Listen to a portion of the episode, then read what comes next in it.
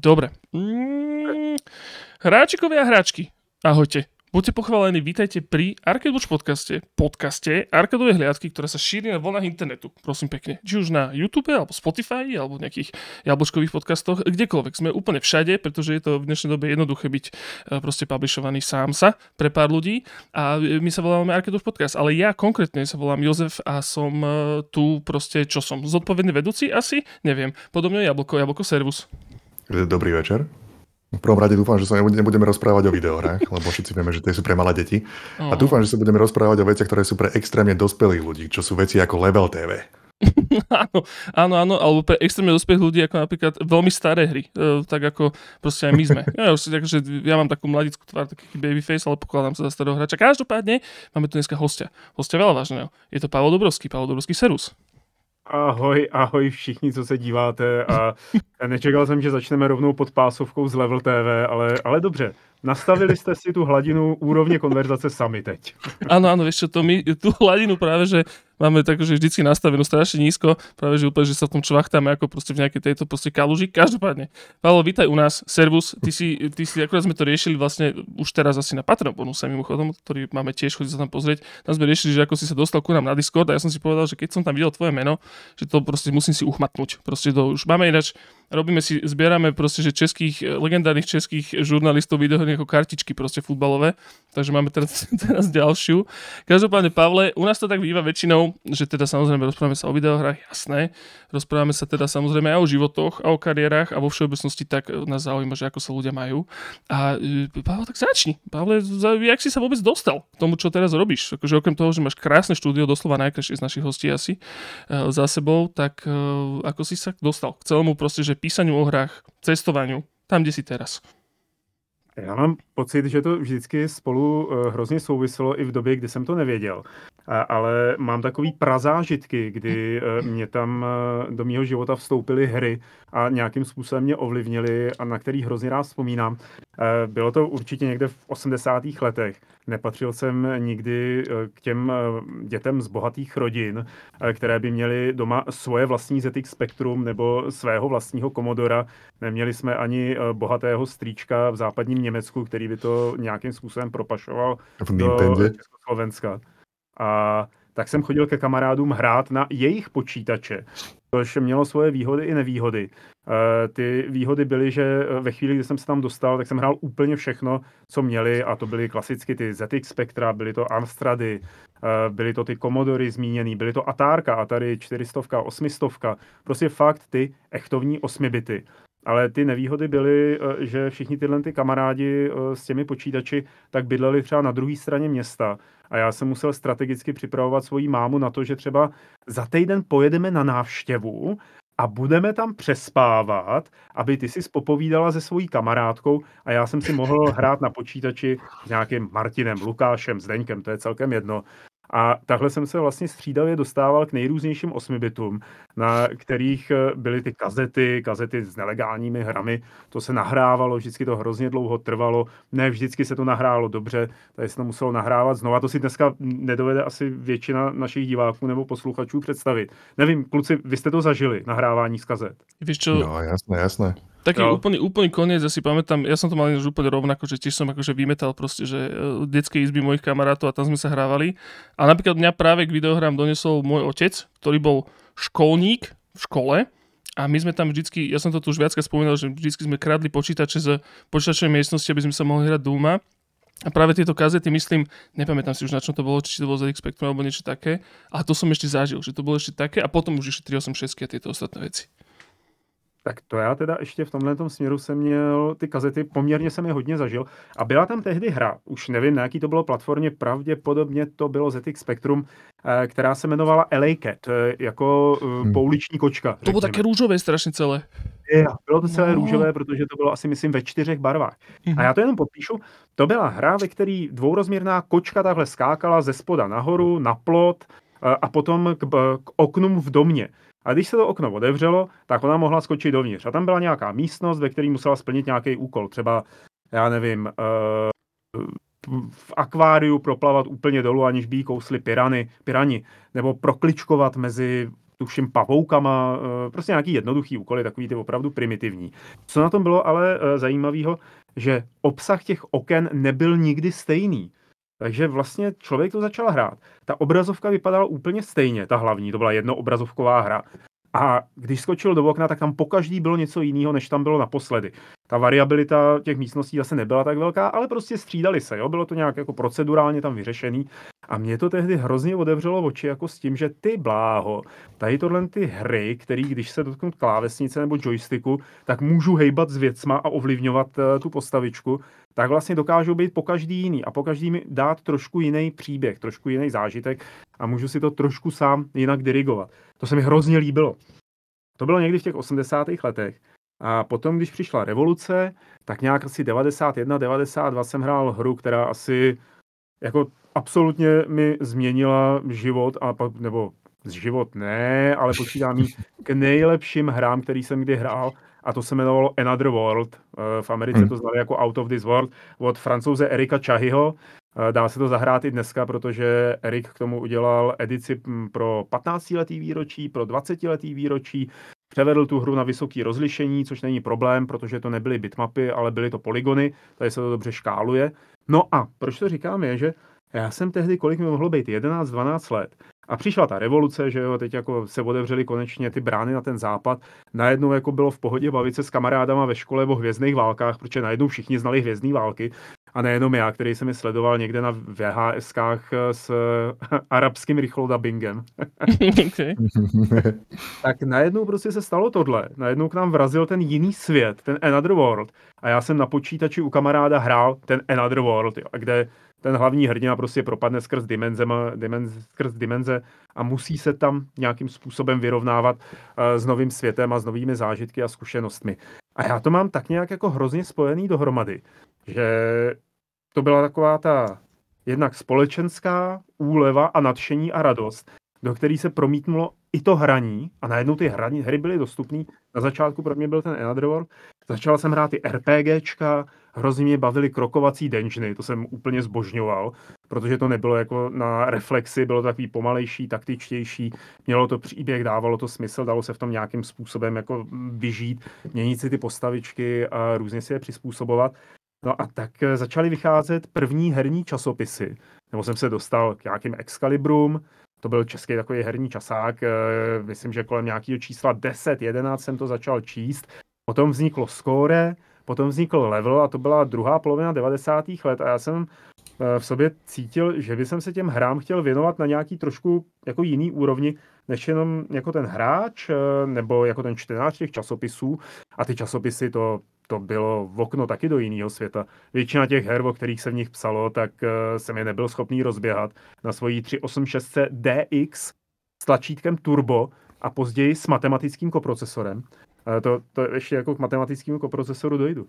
A díval jsem se na ty časáky, četl jsem si ty recenze, sledoval jsem ty obrázky a kolikrát čtení těch recenzí a zírání na ty obrázky z her, který jsem nemohl rozeběhnout na počítači, tak pro mě bylo vlastně téměř jako stejně hodnotný jako tu hru hrát. Jo. Já jsem do toho, hrozně jsem do toho propadal, hrozně jsem si to představoval, říkal jsem si, jaký by to bylo prostě tohle to hrát a možná jsem si tu hru idealizoval natolik, že když jsem si ji potom třeba mohl někde zahrát, tak jsem zjistil, že je to úplná pitlovina, že to není zdaleka tak dobrý jako ta recenze a ty obrázky tam. A ona to byla taková doba, ty uh, polovina 90. let, uh, druhá polovina 90. let, ty herní časopisy uh, v Česku a samozřejmě i na Slovensku. Vy jste měli, myslím, Rickyho, že jo? No, no hej, hej. no, ale boli aj predtým ešte boli Beatball, myslím, Ricky a FIFO. To boli také ako keby najznámejšie v 90. rokoch, hej. Jo, no bylo to vlastně, já mám pocit, že číst tehdy ten herní časopis, tak uh, bylo uh, svým způsobem jako nějaká revolta jo, uh, mladých lidí uh, oproti generaci jejich rodičů. Protože počítačové hry to jako na generace našich rodičů netušila, že co to je. Možná nějaký ty osvícenější, jo, nebo ty mladší rodiče, jo. Ale jinak to bylo něco, co sem vpadlo.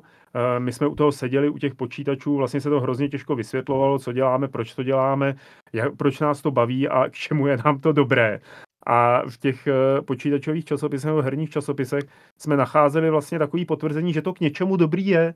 Byla tam taková ta komunita, jo? Byl to ten, byl to ten ta, ta, jak se tomu říká, subkultura, ve který jsme to hrozně prožívali a identifikovali jsme se na základě toho, jestli ty čteš score, ty čteš level, eh, ty si pamatuješ Excalibur, samozřejmě pak jsme se identifikovali na základě toho, že někdo prostě měl toho Prince z Perzie dvojku na disketách, na kterých nebyly bed sektory, takže to mohl vyměňovat a kopírovat eh, a tak podobně. To jsou všechno takové ty historky z těch divokých devadesátek.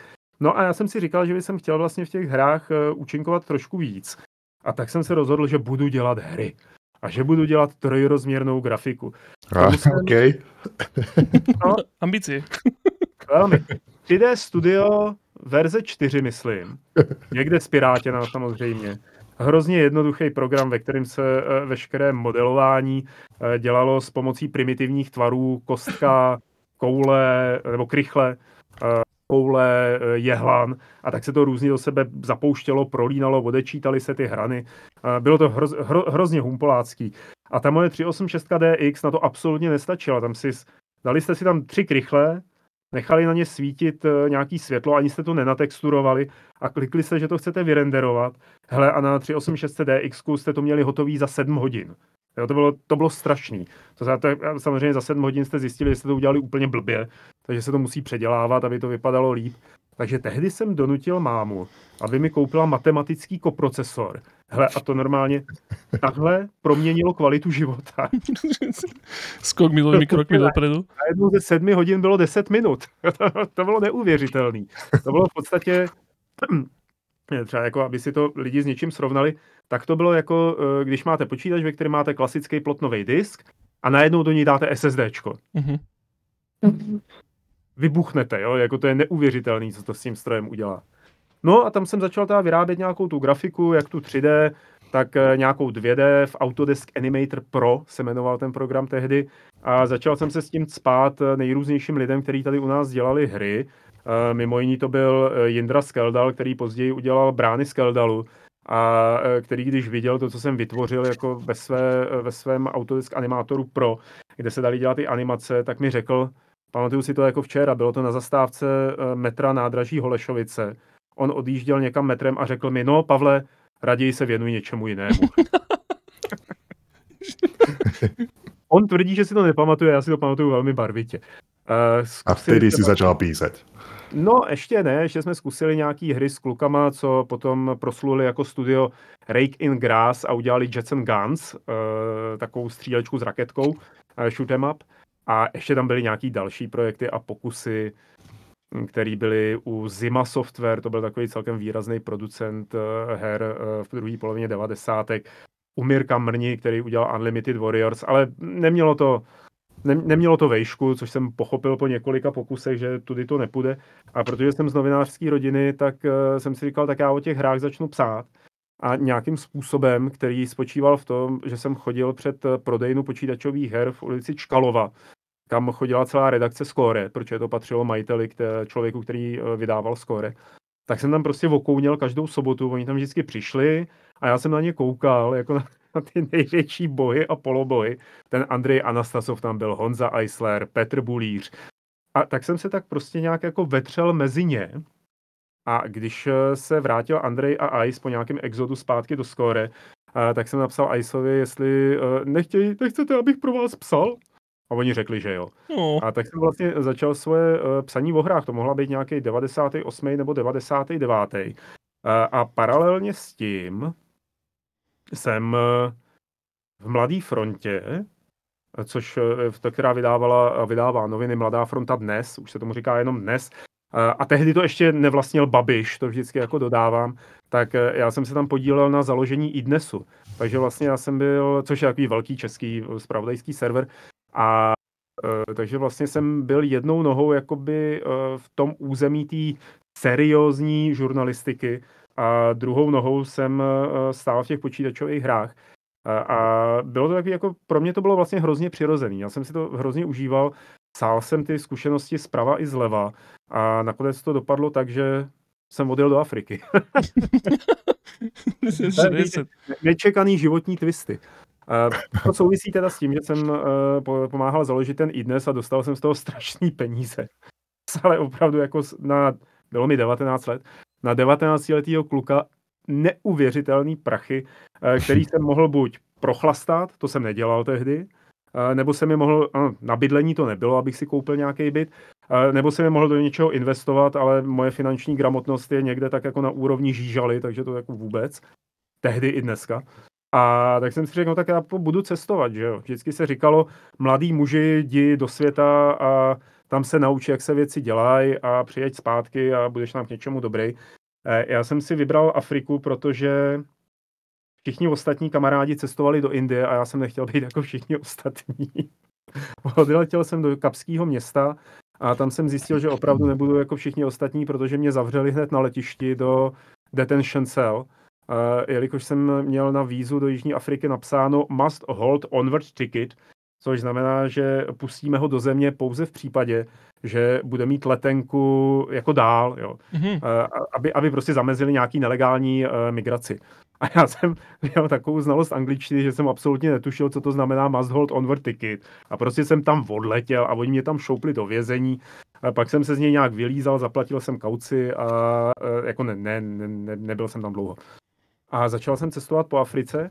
Když jsem se vrátil z Afriky o půl roku později, neuvěřitelná zkušenost, tak uh, jsem chtěl pokračovat v psaní do skóre ale zjistil jsem, že zatímco jsem byl v Africe, tak ve Skore došlo k dalšímu palácovému převratu.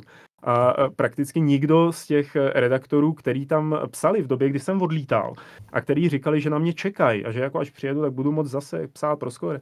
Takže žádný z těch redaktorů tam není. A že všichni migrovali do levelu. A e, tak jsem teda e, s trošku s kříčkem po funuse zaklepal na dveře levelu, vykoukl Ondra Průša zvaný Draken. A já mu řekl, abych chtěl psát i pro level teď. A on řekl, tak jo.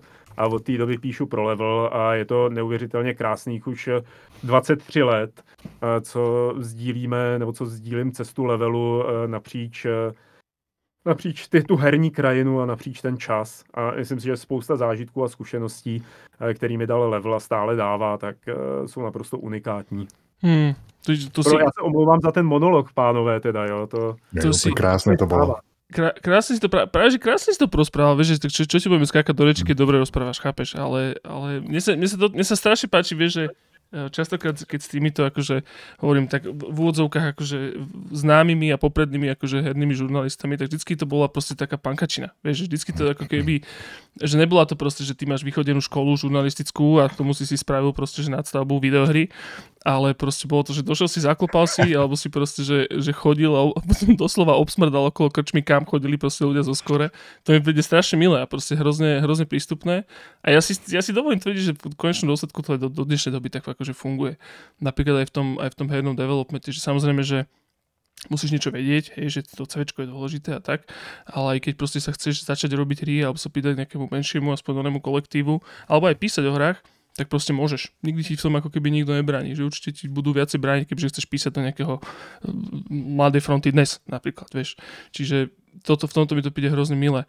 Ale tu, tu som sa chcel ináč, ale teba, Pavel, spýtať, že, že lebo hovorím, ten, ten tvoj proste ten tvoj rozhľad je úplne že šialený. Že jedna, samozrejme, že človek, čo má to tak veľa proste precestovaného, to je jedna vec, ale zároveň ty aj píšeš aj teraz si na strašne veľa rôznych ako keby strán, že teda jednom, na jednej strane máš level, na druhej strane máš retronation pre boha živého, to je tiež akože obrovitánska aktivita, ku ktorej sa určite dostaneme, ale zároveň píšeš aj pre ABCčko, čo som akože, ja som, ja som si to tam viackrát všimol, že teda, respektíve keď som si pozeral o tebe veci ešte takto pred podcastom, tak to ABCčko tam stále vyskakovalo, som povedal, že, okay, že tak asi niekedy písal pre neho, ale nie vôbec, ty tam proste si aktívny pí, pí, príspievateľ, aj teda na internet, predpokladám, že asi do tlačené verzie, a mňa by, toto by ma strašne zaujímalo, že je to možno taká strašne akože hrozne taká klíše otázka, ale ako si držíš ten rozhľad, že proste, že ako dokážeš byť na všetkých stranách zároveň a, a či je to ako keby tvojou prirodzenosťou, že dokážeš byť relevantný aj pre ABCčko, alebo teda pre čitateľov ABCčko, čo sú teda mladší ľudia, ale aj povedzme, že pre ľudí ako sme my, proste, ktorí máme radi Retonation Level.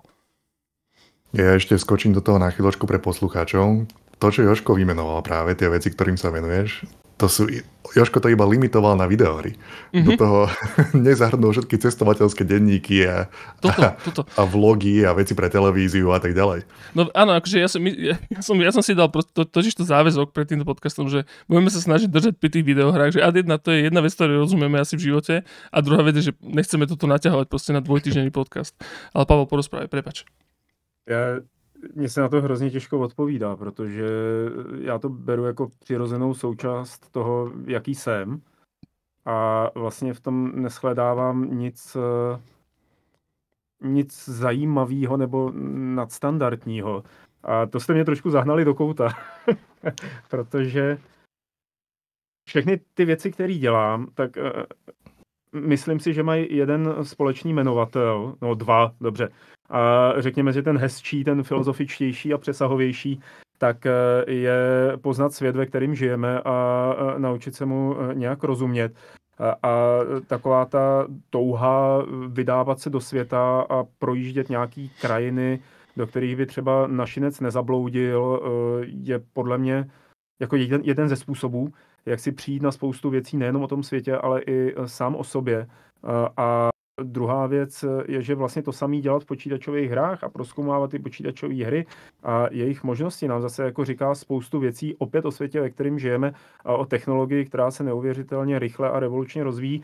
A vlastně ta společná, společný jmenovatel je poznávat ty věci okolo sebe. Já doufám, že to jako nebude znít příliš na bubřele, ale myslím si, že to je posláním eh, každého člověka učit se o věcech kolem sebe, poznávat je, eh, snažit se nezakrnět, eh, snažit se nezůstat v nějaký takový tý zapšklý rovině a nevyvíjet se dál. A to poznání, to poznávání třeba toho světa k tomu hrozně pomáhá, nebo to cestování. A, a ono potom, když se to převede na to poznávání, tak všechno, co člověk dělá nějak aktivně, tak to je o tom poznávání. A, a o tom šíření té informace. Eh, důvod, proč když třeba jedu někam do světa eh, se podívat, já už tam nejezdím zdaleka tak intenzivně, jako jsem jezdíval před lety, ale důvod, proč tam jedu, není jenom pro mě, ale je to i proto, aby když se vrátím, tak abych byl schopný o tom povídat, abych o tom mohl psát, abych mohl dělat přednášky, abych mohl, nevím, vystavovat fotky. A je to jakoby touha po tom předání informace, Protože, a já třeba řeknu z toho cestování jeden případ, eh, tak eh, spousta lidí eh, vlastně neví, jak to třeba řekněme funguje v Iránu, v mešitách, jenom ví, že jsou tam muslimové a že muslimové jsou nějaký divný a že nás chtějí všechny vyhodit do vzduchu. Já teď samozřejmě to jako zjednodušuju. Ale pro mě je pak jako hrozně důležitý někam třeba přijet na tu přednášku a začít vysvětlovat, jak ta mešita je vnitřně strukturovaná, co se tam děje, proč se to tam děje, jak vlastně třeba ta liturgie muslimská, eh, jaký má parametry. Eh, a vlastně to, vlastně to jako mluvit o tom. A tím, že se o tom mluví, tak se zároveň některé věci vysvětlují, zjednodušují a jsou líp pochopitelný a bourají se tím předsudky. A to samý teda platí o těch videohrách. Mluvit o videohrách, psát o videohrách, snažit se nějakým způsobem, já nechci říkat obhajovat, protože doufám, že už jsme dávno jako za tou představou, že by videohry kazily děti a každý, kdo hraje Call of Duty, tak eh, potom si vezme samopal a půjde vystřílet nějakou ulici někde. To jako doufám, že už tam jako opravdu to si lidi nemyslí. No, my ale pořád si myslím, že v těch počítačových hrách je uh, spousta neuvěřitelných motivů a příběhů a inspirace. Uh, a že je dobrý o tom mluvit, uh, protože jedině takovým způsobem se k ním dokáže přitáhnout pozornost. Uh, ty jsi mluvil před chvílí o těch uh, vývojářích herních. Uh, jedině tak, že o jejich hrách budeme mluvit, tak k ním přitáhneme pozornost a některý z nich si to opravdu zaslouží. Eh, výborný je příklad eh, studia Inkle eh, z Británie, který udělali uh, Heaven's Vault, adventuru o překládání takovou archeologickou, pak udělali Pendragon. 80 Days. Áno, 80 Days to byla... Nechcel som ti skočiť do toho, ale keď si rozprával svoj príbeh, svoj, svoj príbeh o Afrike, tak to bol typický 80 Days zážitok, čo si to ty mal, takže... Yes. Yes. O, a ešte jednu vec poviem, že náš spoločný kamarát Mako uh, ťa pozdravuje a tvrdí, že pri jednej z tvojich ciest do Afriky ti krmil hada. A nie je to eufemismus, že vraj. Já jsem měl, ano, to, to byly uh, albínský verze uh, užovek. Takový červeno-bílý byly nádherný. Jedna se jmenovala Ho Chi Minh a druhá se jmenovala Mao Tse-tung. Myslím, že Mao Tse-tung byl trošku chytřejší než Ho Chi Minh. Ho Chi Minh byl úplně kreten. Ten nějak pak jako pošel, takže zalezl za knihovnu a nebyl schopný se z ní dostat, se tam odsaď jako dostat ven. A Mao Tse-tung ten svoji inteligenci, tak ono od plaza člověk neočekává, že to bude ta extrémně chytrý, ale Mao Tse-tung ten svoji inteligenci potvrdil tím, že vlezl jako do takový, do takový, do takový baňky, kde mi rostla nějaká kytka hydroponicky a nebyl schopný se z té baňky dostat ven, takže já jsem musel tu baňku obalit hadrem a jemně ji rozklepávat kladívkem aby jsem toho hada vevnitř nepořezal, že jo, aby ho zachránil. No. Tak to nejspíš jako zrovna jeho krmil Mako. Tak Mako, děkuju ti zpětně. hey, ale skočil jsem ti do toho, když si hovoril o Inkle a Days. Inkle, že je, je důležitý o těch hrách mluvit uh, a zmiňovat je, aby se k ním přitáhla pozornost a aby třeba je některý lidi objevili. A to je zase opět o tom šíření té informace. A myslím si, že to je vlastně jakoby třeba v rámci té novinařiny tak to je posláním všech novinářů, i třeba těch cestovatelů, aby mluvili o věcech, které znají, které viděli a aby pomáhali jim, pak když to teda jsou pozitivní věci, nebo nějaký, který vymyšlí, vybízí ke kritickému zamyšlení, tak aby jim pomáhali najít tu cestu k tomu posluchači. Hej, ale ty si, ale takže ty si to krásně pomenoval v podstate, že ty uh že áno, ja som ako keby neočakával odpoveď na tú otázku, že ak si dokáže držať rozhľady, že lebo čítam internet alebo niečo, ale skôr proste, že áno, že ty vlastne opisuješ to, čo vidíš a opisuješ to dostatočne do hĺbky tak, aby proste to malo kontext pochopiteľný pre široké publikum ľudia, aby sa hlavne chápali aj tie kontexty proste toho, aj tej výroby, respektíve aj proste tých, tých kultúr, čo sa deje. V konečnom dôsledku aj podstate akože výroba videohry je tiež do istej miery kultúra a, a proste, že treba tam dodržiavať nejaké, proste, že nejaké veci. Ale čo som, tu by som možno pekne akože premostil predsa len na ten Retronation, ktorý by som si rád rozobral a to je to, že tam u vás v tom Retronation to krásne vidieť. Proste, že vy naozaj hovoríte v podstate o čiastkovej veci v rámci videohier, čo sú teda tie retrohry, ktoré samozrejme zase si ako keby keď sa na to pozrieme strašnými biznisovými proste očami, tak si zužujete cieľovku, ale my sa teda na to nepozeráme, my ju máme pekne, my ju máme úzku ako vlas, ale ide o to, že, že vy rozoberáte tie veci do hĺbky proste, že hovoríte o tej histórii. Akože ja osobne takisto moja ako keby taká uh, nejaký akože krédo, lebo hovorím, mám ešte druhý podcast, ktorý sa volá Výdherná výchova, tam ako keby cieľim skôr rodičov a učiteľov a snažím sa akože ho, presne, že hlásať dobre slovo videohier, tak tam podľa mňa práve keď sa človek ako keby pozrie na tú históriu a rozoberie si ako keby tú históriu do hĺbky, tak úplne, že je to pochopiteľné potom aj pre širšie masy. Takže práve, práve skôr opačne, že ako keby nie je to, že pre menej ľudí, ale práve, že je to pre viacej ľudí, lebo ten historický kontext je oveľa širší. A to sa mi hrozne páči, ako to v tom Retonation proste, že robíte, že si sa vydali takouto cestou, alebo respektíve spýtam sa, prečo ste sa vydali takou cestou? Že čo, čo bol ako keby ten prvý kick toho, že, že ide, buchli ste po stole a že ideme robiť proste pořad o starých hrách? Eh, já začnu eh, jednou myšlenkou, kterou bych jinak zapomněl, že když neznáme svoji eh, minulost nebo historii, tak jsme předurčení k tomu opakovat ty samé chyby. Hmm. A myslím si, že tohle je takový jako heslo, které, které, kterým by se mohli řídit právě ty herní vývojáři. Když začnou vyvíjet dneska hru a je jim 2021, tak je fajn se předtím podívat na to, jak se vyvíjely hry v 80. letech, 90. letech, protože ti vývojáři před nimi prošlapávali cestičky a mnohokrát ta cestička byla slepá a museli se z ní vrátit a museli to zkusit nějak jinak. A tyhle ty příběhy e, toho vývoje, tak jsou, myslím, pro herní vývojáře hodně takový inspirativní, jak se říká pěkně, a můžou je navíst k tomu, že třeba něco nemusí dělat, nebo něco už bylo proskoumáno, zjistilo se, že to nefunguje a tak dále. Tak, ale k tomu, e, jak jsem to začal. Já jsem začal o starých hrách psát v Dublinu, v Irsku. Bylo to v době, kdy se připravovalo české vydání strategie eh, Warcraft 3 Frozen Throne a eh, já jsem tam odjel eh, s pomocí bývalého šéfredaktora Honzy Herodese z Levelu, tak jsem odjel do Dublinu, do dublinské centrály Activisionu lomeno Blizzardu a tam jsem prostě seděl, každý den jsem hrál Frozen Throne od rána do večera a testoval jsem tu češtinu, jestli nám ty hlášky sedí a nebo jestli prostě je to potřeba někam posunout, dělal jsem ty bug reporty a byla to hrozně úmorná práce. To bylo neskutečně vyčerpávající, protože v podstatě jste přišli na píchačky, sedli jste si k počítači, zapnuli jste Frozen Throne a jeli jste Frozen Throne. A já jsem tu kampaň pak byl schopný dohrát prakticky za nejkratší možný čas, už si nepamatuju, je to přece jenom trošku dávno. Bylo... speedrunner. Prosím? Prvý speedrunner. No, no, to tam byli všichni, někteří byli ještě rychlejší než já, a, ale museli jsme tam sedět a, a ten vývoj počítačových her e, není tak, že by se napsal text, třeba dialogu nebo příběhu, ten by se jednou vypálil do té hry a tím by to končilo. Ne, to se neustále přepisuje. Takže z centrály e, Blizzardu v Americe chodili eh, neustále nový přepisy. Každý den prostě přišel přepis, ten se poslal, poslal překladatelům, ty to přeložili do češtiny, poslalo se to do Dublinu, v Dublinu se to zapeklo do nějakého aktuálního buildu a pak jsme tam seděli a hráli jsme to a zjišťovali jsme, jestli to tak je nebo není, jestli to sedí, jestli třeba tam v tom je ten kontext správně zasazený a tak. Uh, Prepač, no, Pavel, iba, iba sa spýtam, to znamená, že to bylo před vydaním Frozen Throne, ano, ako ano, keby, ano. že Activision si povedal, že bude tam oficiálne čeština v tej hre. Áno. A level teba vyslal, lebo teda level bol známy tým, že, že prekladal ne. hry? Či to nebylo, nemal uh, nič s společné? Ne, ne, ne. Uh, já jsem Honza Herodes tehdy už nepracoval jako šéf-redaktor Levelu, hmm. ale byl v herním vydavatelství, který vydávalo věci od Activision. A, tak to okay. a tam vytvořil malý překladatelský tým lokalizační, který vyslal do toho Dublinu a já jsem byl jeho součást. Takže to vlastně s Levelem vůbec nesouviselo a já jsem tam odsaď z Dublinu něco ještě psal pro Level určitě.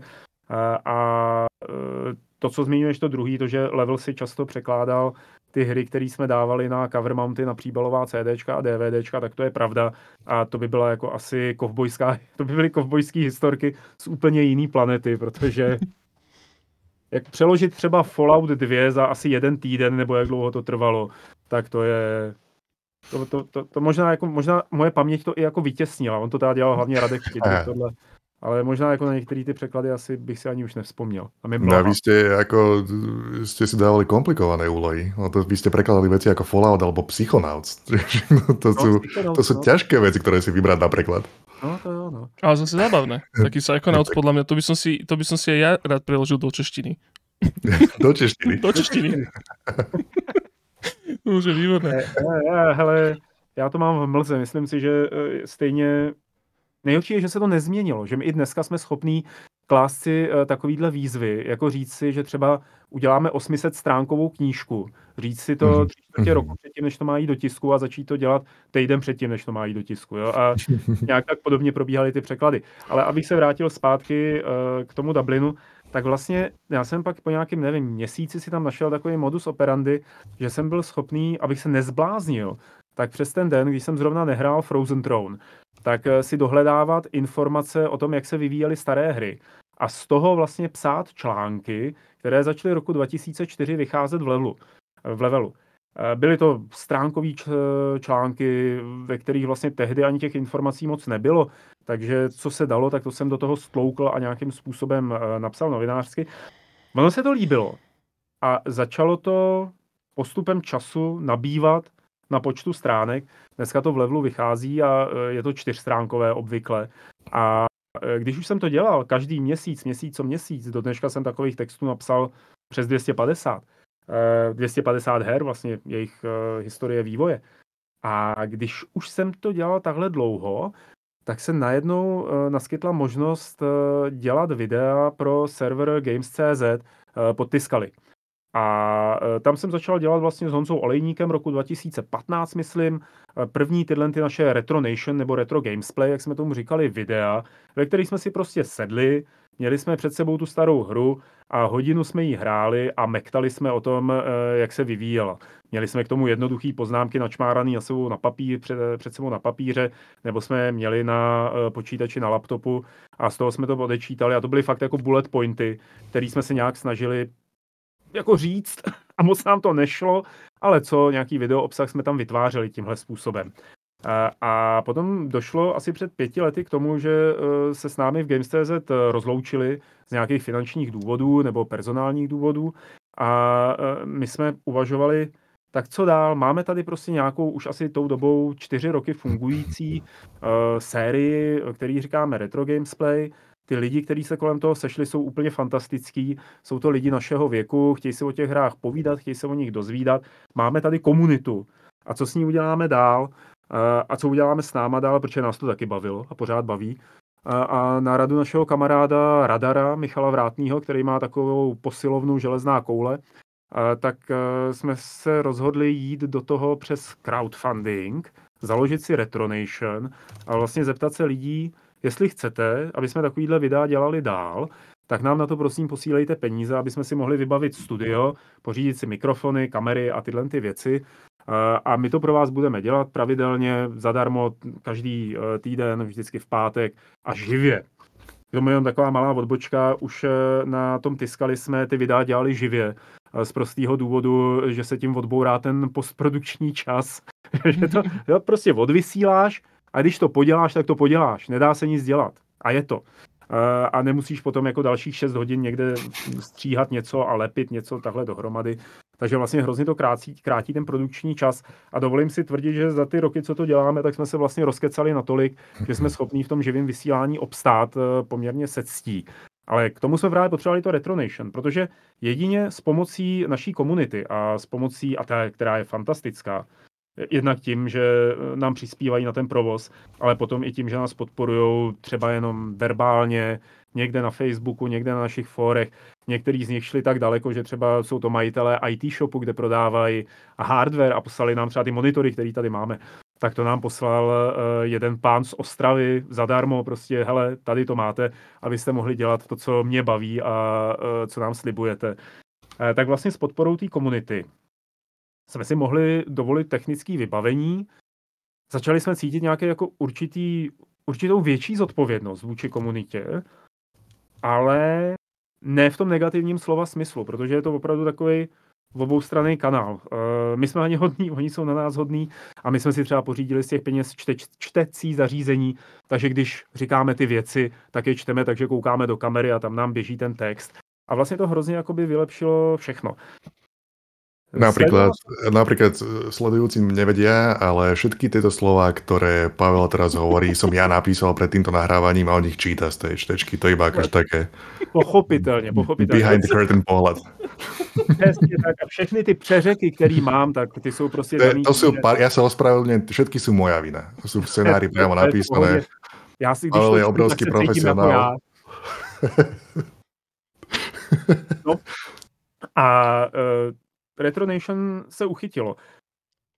Nemáme nějaký závratný čísla sledovanosti, ale máme jednu strašnou výhodu před všemi, kdo uh, dělají podobná videa. My ty vysoké čísla nepotřebujeme. Mm. A tohle to říkáme všude a naprosto upřímně. My máme patrony, my fungujeme na Patreonu. A ty patroni nám posílají pravidelně peníze, které e, zaručují provoz studia, což není jenom naše vysílání, není jenom náš artefakt, je to ještě podcast e, Michala Rybky o technologiích a společnosti a podcast Jardy Konáše o herní hudbě. E, můžeme natáčet audioknihy, takže aktuálně jsme v procesu natáčení třetího dílu Bran Skeldalu od Jindry Skeldala, jsme někde v polovině knížky, nebo možná ve dvou třetinách knížky. Myslím, že příští týden to doťukneme a můžu tady asi prozradit, že do Vánoc by to mělo výjít. A všechny tyhle ty věci, které můžeme dělat, tak nemusíme podporovat reklamou, inzercí, marketingem, nebo snahou se někde někam vnutit, aby jsme od někoho dostali veliký peníze a mohli to dělat. Ne, my to opravdu děláme pro tu komunitu a jsme rádi, eh, že ta komunita, že jí to baví a zároveň, že je ta samozřejmě větší, než jsou jenom samotní ty platící a, a že nás podporují. A tady tohle to je pro mě osobně, který jsem strávil v řadě médií dlouhý roky a ve všech těch médiích vlastně panuje veliký stres z toho, že nejsou peníze, na to, aby se něco dělalo a všechno se obvykle nahání přes inzerci. A když ta inzerce není, tak je velký špatný, protože samotný prodeje eh, to médium obvykle neuživí. Obvykle. A tak eh, pro mě je to takový jako opravdu ten bezpečný ostrov Retronation. Mm-hmm. Ale akože tu, tu, by som, tu by som sa kľudne akože na to opýtal, lebo však my sme s Jablkom známi to kritici a frflači, eh, čo sa týka akože moderných, hlavne teda veľkých médií a v poslednom čase, obzvlášť v okolí Starfieldu aj recenzií, je, že proste, eh, áno, že tie, že tie médiá tie najväčšie proste sú všetky rovnaké v podstate. Všetci majú v konečnom dôsledku rovnaký názor, vyzerajú rovnako, má to ten istý feel, celé sa to ako keby vydestilovalo proste iba na rýchle správy a tá, tá osobnosť toho proste človeka, čo píše tie veci, tak sa ako keby ide úplne bokom. A mám pocit minimálne v mojom, akože samozrejme, že tých kvalitných, ako keby menších, doslova aj crowdsourcovaných, proste, že, že týchto médií je stále viac a viac, A, a mi sa to hrozne páči, lebo tam v tých je proste cítiť srdiečko. V konečnom dôsledku aj, aj, aj Honza Mudra, ktorý tu bol tiež, tak tiež to robí s podobným spôsobom. My to robíme tiež podobným spôsobom, ale akože my to robíme v hrozne maličkom. Hej, že my máme tiež Patreon, máme tam že 100 eur mesačne, je to úplne že akurát, ale skoro keď sa pozriem ako keby na, tie, na, tie, na tých väčších, známejších podstatne dlhšie robiacich to ľudí, ako napríklad ty alebo aj Honza, že vlastne ako keby všetci prechádzajú, prechádzate vlastne na ten crowdsourcing. A mňa, moja otázka je možno taká, že, že ad jedna, že či, e, že proste, že či to má ako keby nie že zmysel, ale že či toto je ako keby nový trend, ktorý ty možno vidíš, že, že, že to robí takto, alebo to bude stále iba ako keby nejaký komplementárna vec uh, pre užšie publikum uh, ako keby v kontraste s tými najväčšími. Hmm. My na Retronation se tím určitě neživíme a neuživilo by nás to, eh, kdyby jsme, i kdyby jsme chtěli, nakrásno. Mm-hmm. Máme svoje zaměstnání, který nás živí. Já jsem v tom ABčku, jak jsi zmiňoval. Eh, Honza Olejník je u 3D tiskáren Průša. Pokud vím, tak Honza Modrák tohoto taky neživí. Je to vlastně něco, co dělá vedle toho, vedle svý nějaký hlavní pracovní aktivity. A takhle to vnímám e, u většiny těch crowdfundových nebo crowdsourcenutých projektů. Není to zatím, pakliže teda se tomu nevěnuješ každý den, my se tomu každý den nevěnujeme, není to zatím tak výrazný trend, ale pomalu to k němu směřuje. Zrovna včera Eh, proběhla v Česku zpráva, že eh, týdeník Respekt, což je prostě takový mm, jako mm, oblíbený eh, týdeník nás, normálních lidí. levicově orientovaných kavárenských povalečů, který mají rádi lidi, nebo, nebo tak nějak se to dá říct. tak, takže přechází na tenhle ten model. Budou teda budou supportovaný finančně od slovenské eh, skupiny, která podporuje vydávání deníku slovenského. Deník N. A, a prosím? Deník N. Deník N, ano. Uh-huh. A eh, zároveň eh, budou ale vycházet i z nějakého crowdsourcového, crowdfundového modelu. Já si myslím, že to je pro určitý média způsob, jak si udržet nezávislost nebo ji podpořit. A pro partičky, jako jsem já a Honza na Retronation, případně jako je Honza Modrák, tak to je vlastně taková příjemná volnočasová aktivita, která má ty benefity, že můžeme dělat to, co děláme a nemáme úplně pocit, že bychom to dělali zadarmo, ale zároveň, kdyby kolem nás narostla nějaká struktura, ve které by se počítalo s marketingem, eh, s nějakýma třeba producentama, nevím, prostě jmenuji nějakou úřednickou profesi, takže najednou eh, by ty náklady na provoz takové záležitosti byly velký a crowdfundem by se to nedalo, nedalo utáhnout. Mm-hmm. No, no, no, čiže ty ako keby môžeš robiť crowdfunding, keď si vyrovnaný s tým, že teda to nikdy nebude, akože neašpiruješ ako keby od začiatku na to, aby si bol druhé IGN, hej? No. ale zároveň proste ťa to ani síce neuživí, ale dokáže ti to možno minimálne zaplatiť ten čas, ktorý do tomu veruješ. Akože... Myslím, že pro malý party to tak je mm-hmm. a třeba co sleduju newslettery, eh, kterými eh, chodí ze zahraničí a který jsou placený, tak eh, to jsou vlastně, to je třeba Obvykle to bývá člověk, který má velký profesní zkušenosti v oboru, eh, kde sbíral posledních 15-20 let, eh, potom z velkého média nebo z nějakého korporátu, tak odešel a založil si newsletter, který je placený, má ho tam někde na Substacku nebo na něčem takovým. Eh, a jenom to, že má jméno a že má kontakty, tak mu zaručuje, že spousta lidí ten newsletter bude chtít číst a že mu bude věřit tomu chlapíkovi jako jednotlivci. A to je možná jako zpátky k tomu, co si říkal před chvílí, že se ty média vlastně, že o tom Starfieldu píšou všude stejně a že jako všichni mají stejný názor. Já myslím, že eh, v tomhle směru leží zodpovědnost hodně na nás, jako na čtenářích nebo na lidech, kteří chtějí znát nějakou, nějaký názor nebo nějakou recenzi, aby jsme byli eh, schopní si najít eh, to médium nebo toho jednotlivce, který mluví tak, jak my přemýšlíme a který, se kterým my jsme ve shodě když si přečteme většinu jeho textů, tak si řekneme, jo, ten prostě ví, o čem mluví a já to třeba cítím podobně, nebo já to mám podobně. A to ty velký média jako IGN, a ne, nevím, teď nechci jmenovat jako úplně všechny a ne, není to tak, jako že bych někoho obvinoval, tak eh, obvykle takovýhle lidi nebo persony tam nemají. Mm-hmm. Zatím a pak musí jít člověk na nějaký menší blog nebo menší server. U nás v Česku a předpokládám, že i na Slovensku je extrémně populární Rock Paper Shotgun, eh, kde eh, píšou, to jsou Britové, taky vlastně velmi zkušený lidi, eh, který píšou o těch hrách jakoby hodně z toho, jakoby, řekněme, dekonstrukčního hlediska, a, a tím pádem se tam najde lidi, kteří to čtou, tak jako zjistí, jestli tady tenhle ten postup nebo tady ten přístup, který je tady poměrně detailně rozepsaný, tak je pro ně nebo není. A, a je to na nás. Je to, je, to, je to i opravdu, pakliže má být doporučení na hru, přečtení si user reviews na Steamu, tak je to naprosto validní způsob, jak se rozhodnout pro koupy nebo naopak eh, nekoupy nějaký hry. Mm-hmm. Akože... Hey, no tak my, my s Jozefom, my sme vždy takí, že my sme asi vždy tak inklinovali k tým ľuďom, ktorí majú nejaký uh, jasný názor alebo nejakú jasnú osobnosť.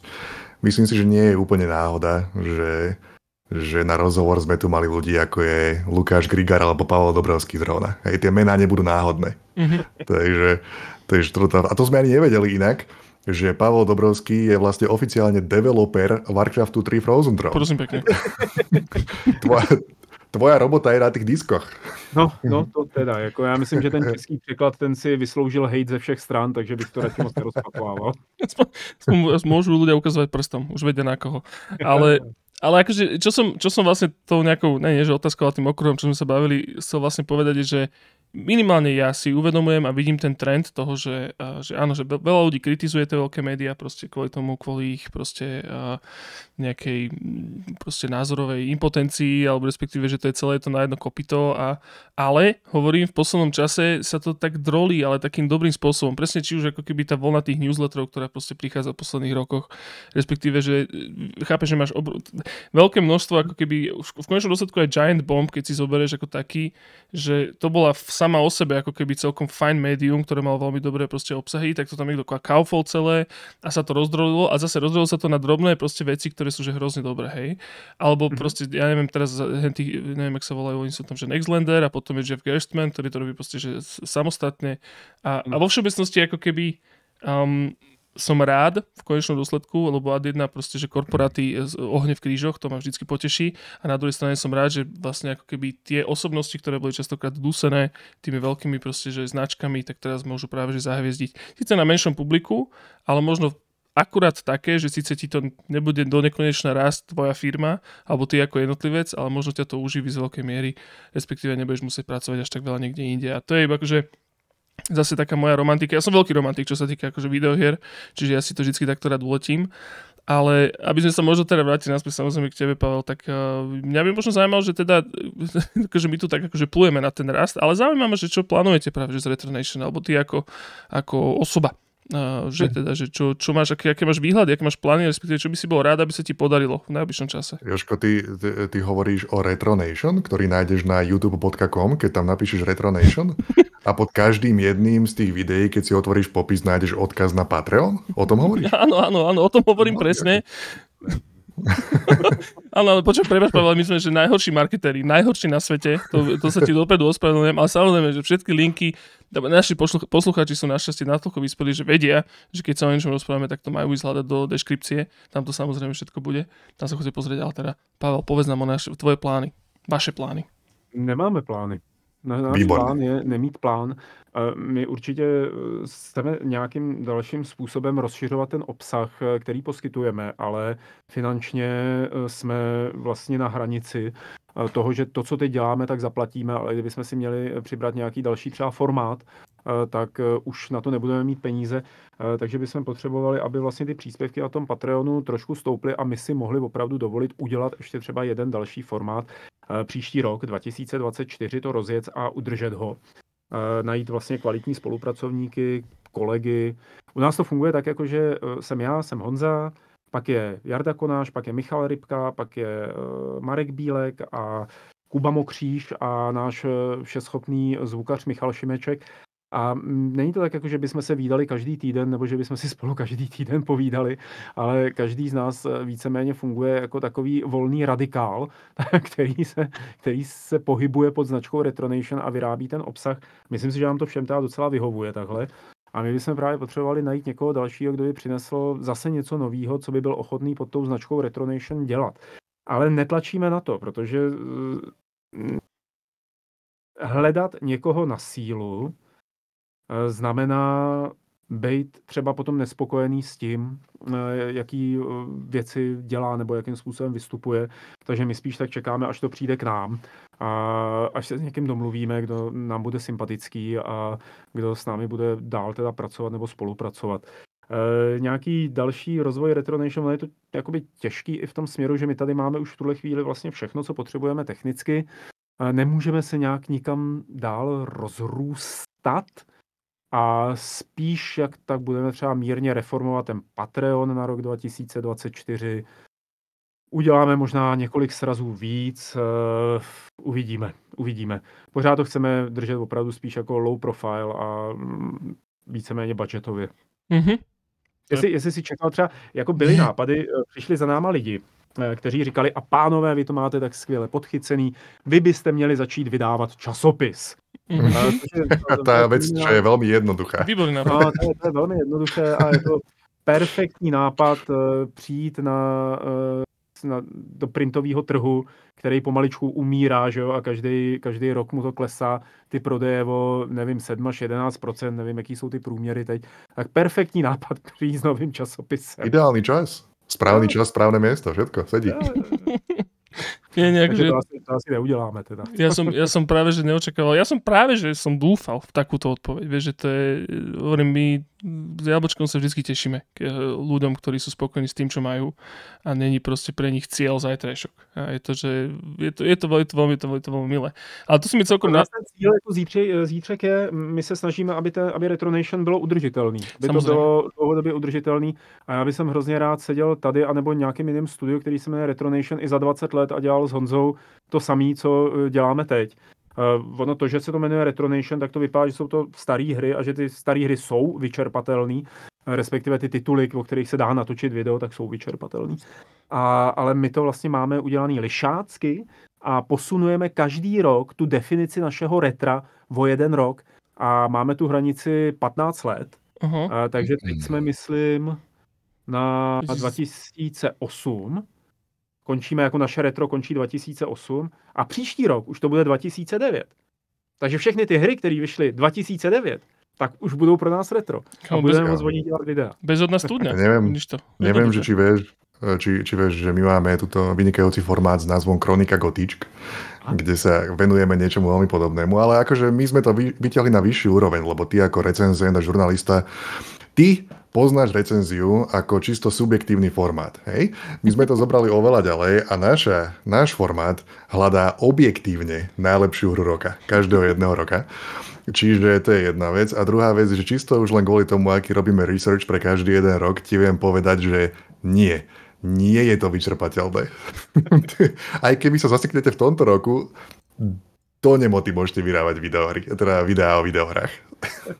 Toto, toto. Je tam to toľko, že není šanca to vyčerpať. Ja iba teda, akože skočím do toho, ľudia, chodte si pozrieť našu proste, že reláciu Kroniku Gotič, ale neočakávajte objektivitu pre Boha živého. Hovorím, že... No, v každom prípade, keď sme, keď sme preberali rok 92, alebo koľko to bolo, tak uh-huh. Another World, uh, to vyšlapalo v celku ďaleko, nebudem nič hovoriť. To, akože, žiadne spoiler, no, žiadne spoiler. Žiadne spoilery. ale... Podívám sa na to, musím to vidieť. No ináč to je vlastne úplne pre, pre vás toto vlastne tak ja som úplne zabudol na to. Iba, ale... iba aby som ťa upokojil, že Another World je v skutočnosti, je to v skutku objektívne dobrá videohra. No. ale Pavle, toto ešte... Áno? Ne, jenom jsem chtěl říct, že když eh, vzpomínáte ten Another World, eh, já učím na eh, střední, na vyšší odborné škole Skolastika a učím tam herní historii a trošku no. teorii designu ale jenom tak jako trošku. A právě takový nepříjemná věc se stala, jsem tam s velkou slávou e, povídal o Another World a teď jako ta estetika toho, že jo, to, jak se to hraje, jak je to přelomový technologicky, rotoskoping a tak. A pak jsem jim řekl, ať si to tam všichni z nějakého archiv.org e, otevřou a pustěj, protože se to dá hrát online, že jo. A, a ty 20 až 25 letý lidi to zapnuli ty a nedostali se přes první obrazovku. Hej, no, to, je to celko pochopiteľné, si myslím. no, no, no. Na druhej strane, až tak ma to neprekvapuje. A jenom se musí že ho, držet šipka nahoru, aby vyplaval z té nádrže. A pak jsou tam ty červy s tím jedovým trnem, ty jsou, ty jsou těžký.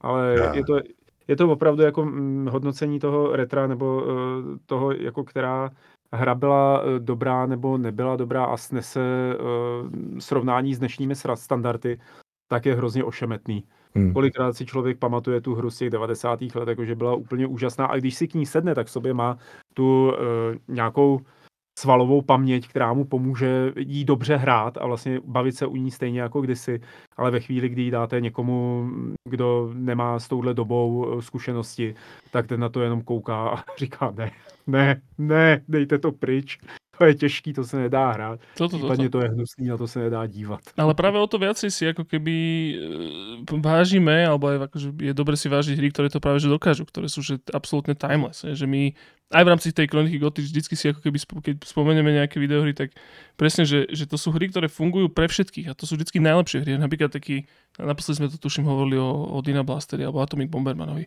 Že to je proste hra, ktorá graficky a mechanicky proste, že je pre úplného nováčika, začiatočníka, aj pre skúseného hráča. A sú to proste, častokrát to bývajú práve, že také aj gaučové veci, gaučové multiplayery, lebo proste, že tie sú vlastne easy to, easy to learn, hard to master.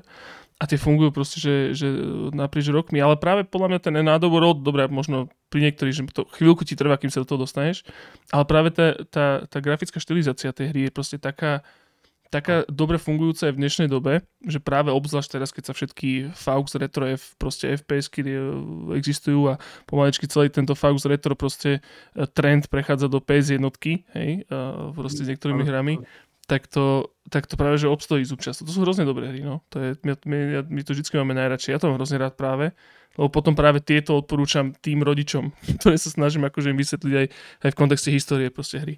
Ale, ale super, hovorím ako ale sa, e, hrozne sa mi páči, ako, ako proste robíte veci. My, minimálne ste pre nás obrovskou inšpiráciou, lebo my to chceme robiť v podstate tiež takto. Respektíve to tak aj robíme, len uh, akože ešte stále nám, ako robíme to iba vo voľnom čase, samozrejme všetky tieto naše podcasty a aktivity sa snažíme rozširovať, ale cítime to ako keby, vychádza to aj z nášho takého nejakého cynizmu a takého zatrpknutia voči, voči proste, že e, novinárčine, videoherné novinárčine v dnešnej dobe a je to hrozne, hrozne fajn, že máme tuto hneď za, vlastne za Zámoravou proste bratov a sestry, ktorí to robia úplne krásne. Takže to sme, to, to sme hrozně rádi, že existujete.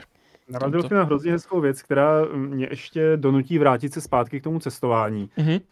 Že říkáš, že za řekou Moravou máme bratry a sestry, eh, se kterými sdílíme třeba stejné zážitky z mládí, z dětství, kdy jsme hráli stejné hry a je to pro nás eh, ten, může, být, může to pro nás být ta nějaká společná platforma, na který se shodneme a o čem si můžeme povídat, což samozřejmě si můžeme povídat o spoustě jiných věcech.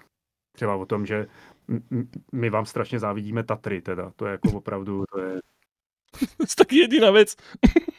Ne, ne, ne, dve, ještě prezidentku závidě. Nemluvíme o politice, ano, prezidentku teda taky, ale, ale o té ostatní politice teď nebudeme mluvit, ale ty Tatry. ale, ale eh, zpátky eh, k tomu, k tomu, jakoby k té společné platformě. Já při tom cestování, ať už to eh, byl Irán, Afghánistán, Etiopie, uf, Indie nebo nějaký další azijský, africký země, tak jsem si opravdu potvrdil, že počítačové hry jsou uh, něčím, na če, o čem si můžu povídat se spoustou lidí, se kterými jinak nenajdu společnou řeč. Mm-hmm. Takže typicky v tom Iránu, který má velmi rozvinutý herní průmysl, uh, i teda jakoby vevnitř, v, v rámci Iránu je velký herní trh s jejich vlastními hrami, tak tam vlastně jsme si mohli sednout k Tekenovi u někoho doma k PlayStation, zahrát si FIFU s někým a vlastně se u toho výborně bavit. A tam najednou padly jakýkoliv ty rasový, kulturní, mentální, jakýkoliv jiný bariéry, které bychom třeba vůči sobě mohli mít, ať už z jedné, z druhé strany, z obou stran.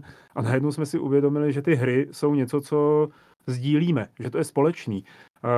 Irán je takový trošku jakoby mm, jednoduchý příklad, ale fungovalo to i u Afghánistánu, kde jsem byl v době, kdy zrovna ta země začínala eh, dostávat eh, z té války s Američany, respektive Eh, Američani přišli, osvobodili a začalo se to tam nějak rekonstruovat. Víme, že dneska je to zase jinak, že tam zase je ten Taliban. Já tam byl v době ještě před nástupem tohohle toho Talibánu aktuálního, eh, s tím, že z mnoha z nich Talibánci jsem se tam bavil a vlastně jsme si docela rozuměli. A e, tam bylo vidět, že e, v rámci té rekonstrukce, teď zase, aby to někdo nevzal blbě, že jsem si s nimi rozuměl na nějakých jako světonázorech, tak nebylo to tak, že když jsem se s nimi bavil, tak mě chtěli To, to, ne, ale třeba jsme si povídali o počasí, nebo, nebo o tom, že mu utekla ovce někam a kde ji najdeme. A bylo vidět, že v rámci té rekonstrukce, jak se ta země najednou začíná eh, zvedat eh, z toho bahna těch dekády trvajících válek, si ty lidi začali hledat cestu i k zábavě. Zábava vždycky přichází až ve chvíli, kdy máte vyřešený takový základní životní problémy, jako třeba jestli vám někdo za barákem pokládá minu nebo střílí, jestli vám zabili bratra nebo ne. A oni všechno se z tohohle toho začali dostávat a měli tam v obchod v Kábulu, kde se prodávalo Nintendo DS, na to se tam stály fronty a hráli to tam nadšeně, měli tam Mario, Zelda, co whatnot, jako co, co si vzpomenete.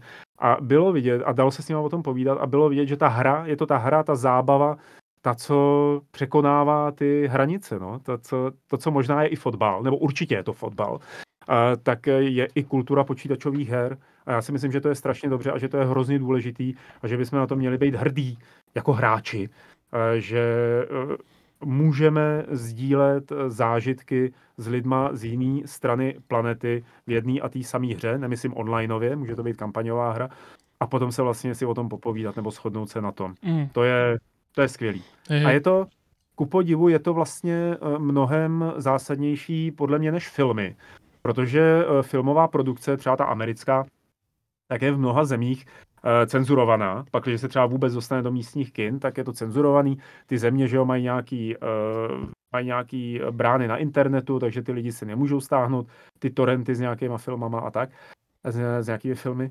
A ty hry, ty jsou zatím jako tak docela pod radarem. Sice se jim jako někde občas jako trošku cenzorsky věnujou, ale v podstatě v podstatě se rozšiřují dál mm-hmm. i přes nejrůznější embarga. No a ty hry jsou vlastně v tomhle směru ještě dobrý a to je vidět teď poslední roky. Já, my jsme se předtím, než jsme začali nahrávání, bavili o herním konzultantovi, bývalém vývojáři uh, Rami Ismailovi, uh, který tady tohle vlastně šíří to, co řeknu a má naprosto pravdu, že hry v posledních letech a herní uh, nástroje pro vývoj her tak eh, jsou natolik vlastně jako demokratizovaný, že kdokoliv si kdekoliv může tu hru poměrně jednoduše udělat a skrz tu hru vyjadřovat eh, to, co si myslí o světě. A že potom jakoby ten úspěch takovýhle lokálně vzniklý hry nemusí být vůbec zaměřený na to, aby se to prodávalo v Německu, v Anglii, v Americe, v Česku, na Slovensku, ale stačí, když to bude mít úspěch lokální v té jeho lokální komunitě, takže to bude vlastně těžce lokalizovaná hra, která bude vyhovovat jenom třeba dvou tisícům, třem tisícům zákazníků, kteří jsou kolem něj, ale bude mluvit jejich řečí, bude zpracovávat jejich problémy a ten člověk, který ji udělal, tak k tomu dneska má ty šance a ty nástroje. Když eh, bychom se podívali na dobu před řekněme 20 lety, což je poměrně dávno, tak řekněme před 15 lety, 20 lety, tak vlastně ty nástroje nebyly tak široce dostupný a e, každý, kdo si s nima, každý, kdo si chtěl udělat hru, tak mohl si jasně stáhnout nějaký engine někde, a, ale potřeboval si poměrně e, dlouho studovat složitou dokumentaci, aby to pochopil, což vlastně ty dnešní nástroje už tolik nevyžadují. Všude jsou tutoriály, všude jsou nějaký jako fora, kde se může něco dozvědět a kde mu to může pomoct.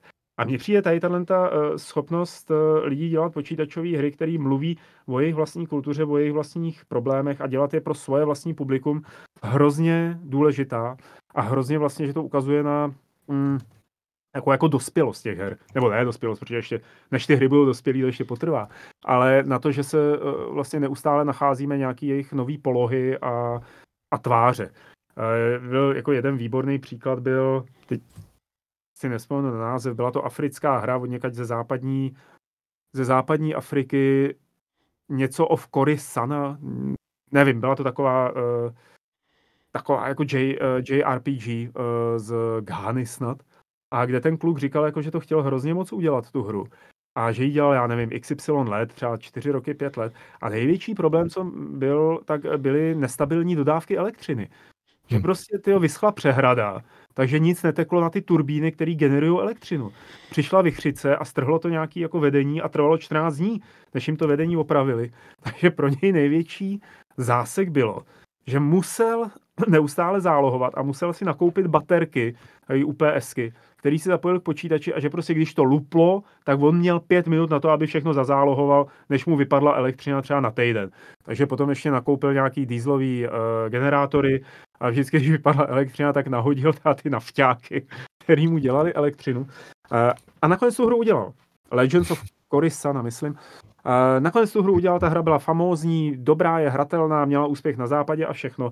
Ale teď vlastně, když se na to podíváte, tak ten kluk a ty jeho kamarádi, ten pán už a ty jeho kamarádi, tak prostě se zabejčili a řekli si, my tu hru uděláme, i když žijeme v zemi, kde nemáme elektřinu, kde se jako dějou strašné věci, kde karta, grafická karta, která u nás teď plácnu mohla stát třeba 100 euro, tak aby se importovala tam do té země, tak on musel vypláznout tisíc euro a tak hmm. podobně. A on si tu cestu k tomu našel a tu hru udělal. A když někdo, a ta hra v sobě nějak zahrnuje odkazy uh, lokální mytologie, uh, lokální příšery, mm, vlastně je to hodně inspirovaný tou africkou estetikou, cítěním barev, uh, nějakou animační stránku a tak, tam do toho taky projevil ze svý rodné země. A teď, když jako někdo tohle to všechno podstoupí, tak sakra jako na těch hrách něco musí být. Něco mm-hmm. hrozně důležitýho, co není důležitý jenom pro něj, ale je to důležitý i pro všechny ty, co je hrajou. A to je, myslím, jako hrozně zásadní, no. No jasné. Tu sa, tu sa v podstate vraceme k tomu, čo si hovoril na začiatku, že je to, je to stále, tie videohry sú také tribalistické veľmi. No, že aj, no. aj čiastkovo, ale ako vo všeobecnosti, že tí hráči videohier majú v sebe hrozne blízko. Dnes, aj o tom, ako si hovoril, že o tom spájaní ľudí, ja si teda dovolím jednu asi tú najviac kaviarenskú a slnečkarskú proste, že tézu, ale áno, že my v dnešnej dobe sa s cudzími ľuďmi rozprávame iba o tom, čo nás rozdeluje. Lebo je to jednoduché proste sa nahnevať a nasrať sa na seba a vynadať si. Ale keď si napríklad všímam, uh, že, lebo tým, jak máme málo followerov, tak ja si naozaj, že každého jedného followera, ktorý to nový klikne, si ho pozriem. Alebo ju. Mm. A častokrát sú tam naozaj ľudia, s ktorými by som na pivo nešiel, ale, ale očividne proste, že ten, ten spoločný uh, ten spoločný jazyk tých videohier proste nás spája. A mám aj vo svojom okolí ľudí, ktorých, z ktorých možno stretávam osobne a tiež by sa možno s nimi nezhodnem na väčšine vecí. A preto vždy ako keby sa dohodneme, že ideme sa rozprávať iba o videohrách, že jasné.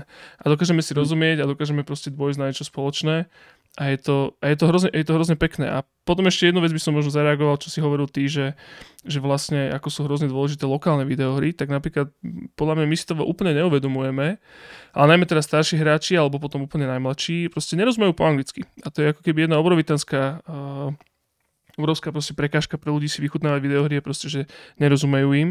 Adina môžeš mať samozrejme niečo ako redakciu levelu, ktorá to prekladá, alebo môžeme mať proste jednotlivcov, ktorí proste tie hry robia čisto na lokálny trh. A presne tieto hry my sa o nich nedozvieme, lebo proste nemáme sa o nich ako dozvedieť, ani im nerozumieme, lebo sú v jazyku, v ktorom, v ktorom uh, ktorým proste, že, no. ktorý je z tej krajiny, ale tu by som úplne napríklad, a zároveň tie hry ani ako by nevznikajú, respektíve keď vznikajú, tak sú veľmi malé. A ja by som tu iba možno akože vypichol hru, ktorá je pravdepodobne známa, či už našim poslucháčom, alebo možno aj e, tebe, Pavel, tak je práve Vivat Slovakia. Vivat Slovakia je hra, je to v podstate ako keby také kvázi GTAčko, povedzme, celé sa odohrá v Brajslave, celé je po slovensky, celé vôbec nie je po anglicky, ale nech tí chlapci a dievčatá to proste, že cieľia iba na slovenský trh.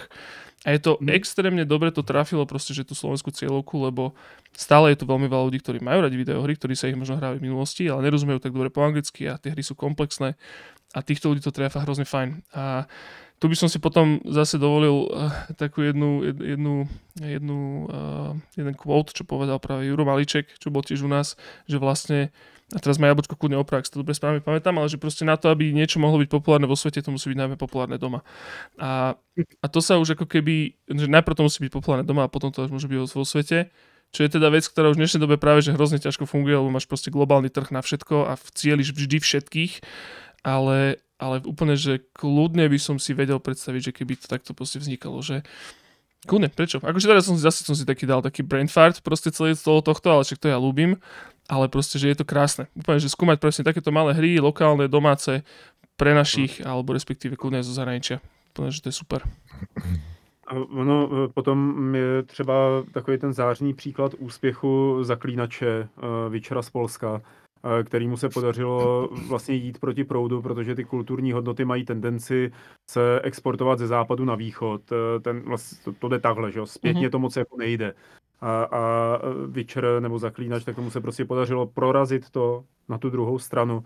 a, a být úspěšný i tam někde venku. A, ale jinak vlastně my máme, v tomhle to máme jakoby velkou nevýhodu, tom směru, že když se začne dělat nějaká lokální hra, ze kterou chce teda člověk uspět eh, na západě a použije třeba svoje vlastní prostředí nebo mytologii nebo reálie jako takový, tak to vlastně nebude tak strašně zapadat do toho vnímání třeba daného žánru na západě, že neuspěje. Že to, že to bude něco úplně jiného. A v tom ten Witcher teda jako to sa im povedlo krásne. Mm-hmm. Ono, áno, že ono tie, tie videohry, ktoré pre tie, tie, loka, tie spracúvajú tie lokálne témy, väčšinou akože brnkajú na tú exotiku, buď, mm. alebo, alebo to potom ide až do, minimálne tá slovanská, akože slovanská kultúra je strašne akože zmemovateľá, proste, že je to, je to celé to akože strašne humorné a, a proste, že haha, všetci tu čúpime, alebo čo. Ale mm. aj zase aj toto je podľa mňa celkom. Ja som si, teraz som si spomenul vlastne na tú hru, a, čo sa volá Indika teda víš, ktorý mm-hmm. vyšiel trailer teraz prednedávnom, publishuje to 11-bit Studios a robili to nejakí Rusi, ktorí po, keď začala vojna na Ukrajine, tak sa vlastne presťahovali na, do Kazachstanu.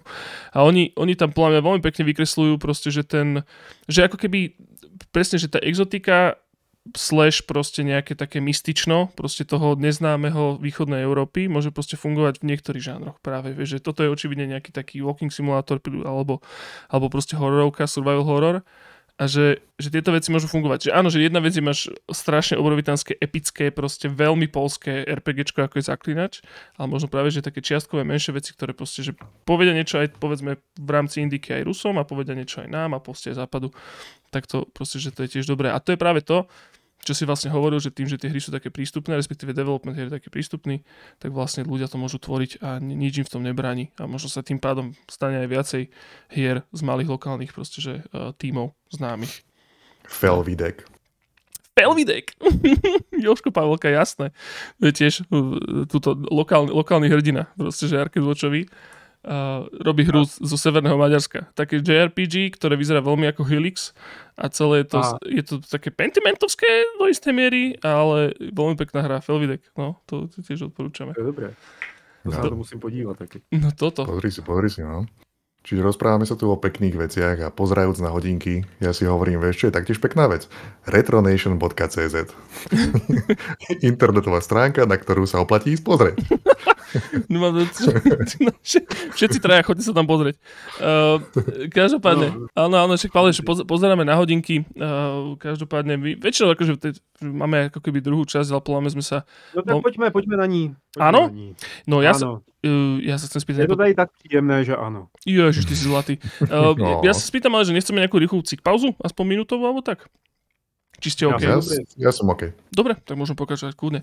Uh, dobre, no tak počúvam, Pavle. Takže v druhej časti sa väčšinou rozprávame o tom, čo je už nie úplne retro, alebo kľudne retro, to je úplne jedno, ale ako povedzme, že kde sa nachádzame v živote, no to, čo sa chcem spýtať, je, čo sa teraz hráš a čo máš rád a čo ťa možno nadchlo v, v poslednom čase? Jsem hrozně vděčný Baldur's Gate 3 hm. za to, že mi dokázala, že jsem ještě schopný hrát hry, které mají více jak 15 hodin, nebo respektive, že jsem ochotný hrát více jak 15 hodin. Ještě jsem jí ta nedohrál, e, skončil jsem nějak před měsícem a od té doby jsem si prostě nenašel čas, abych se do toho vrátil, ale jsem někde v posledním aktu vlastně, nevím, nějakých 8-10 hodin před koncem. A to je hra, která mě letos teda uhranula nejvíc.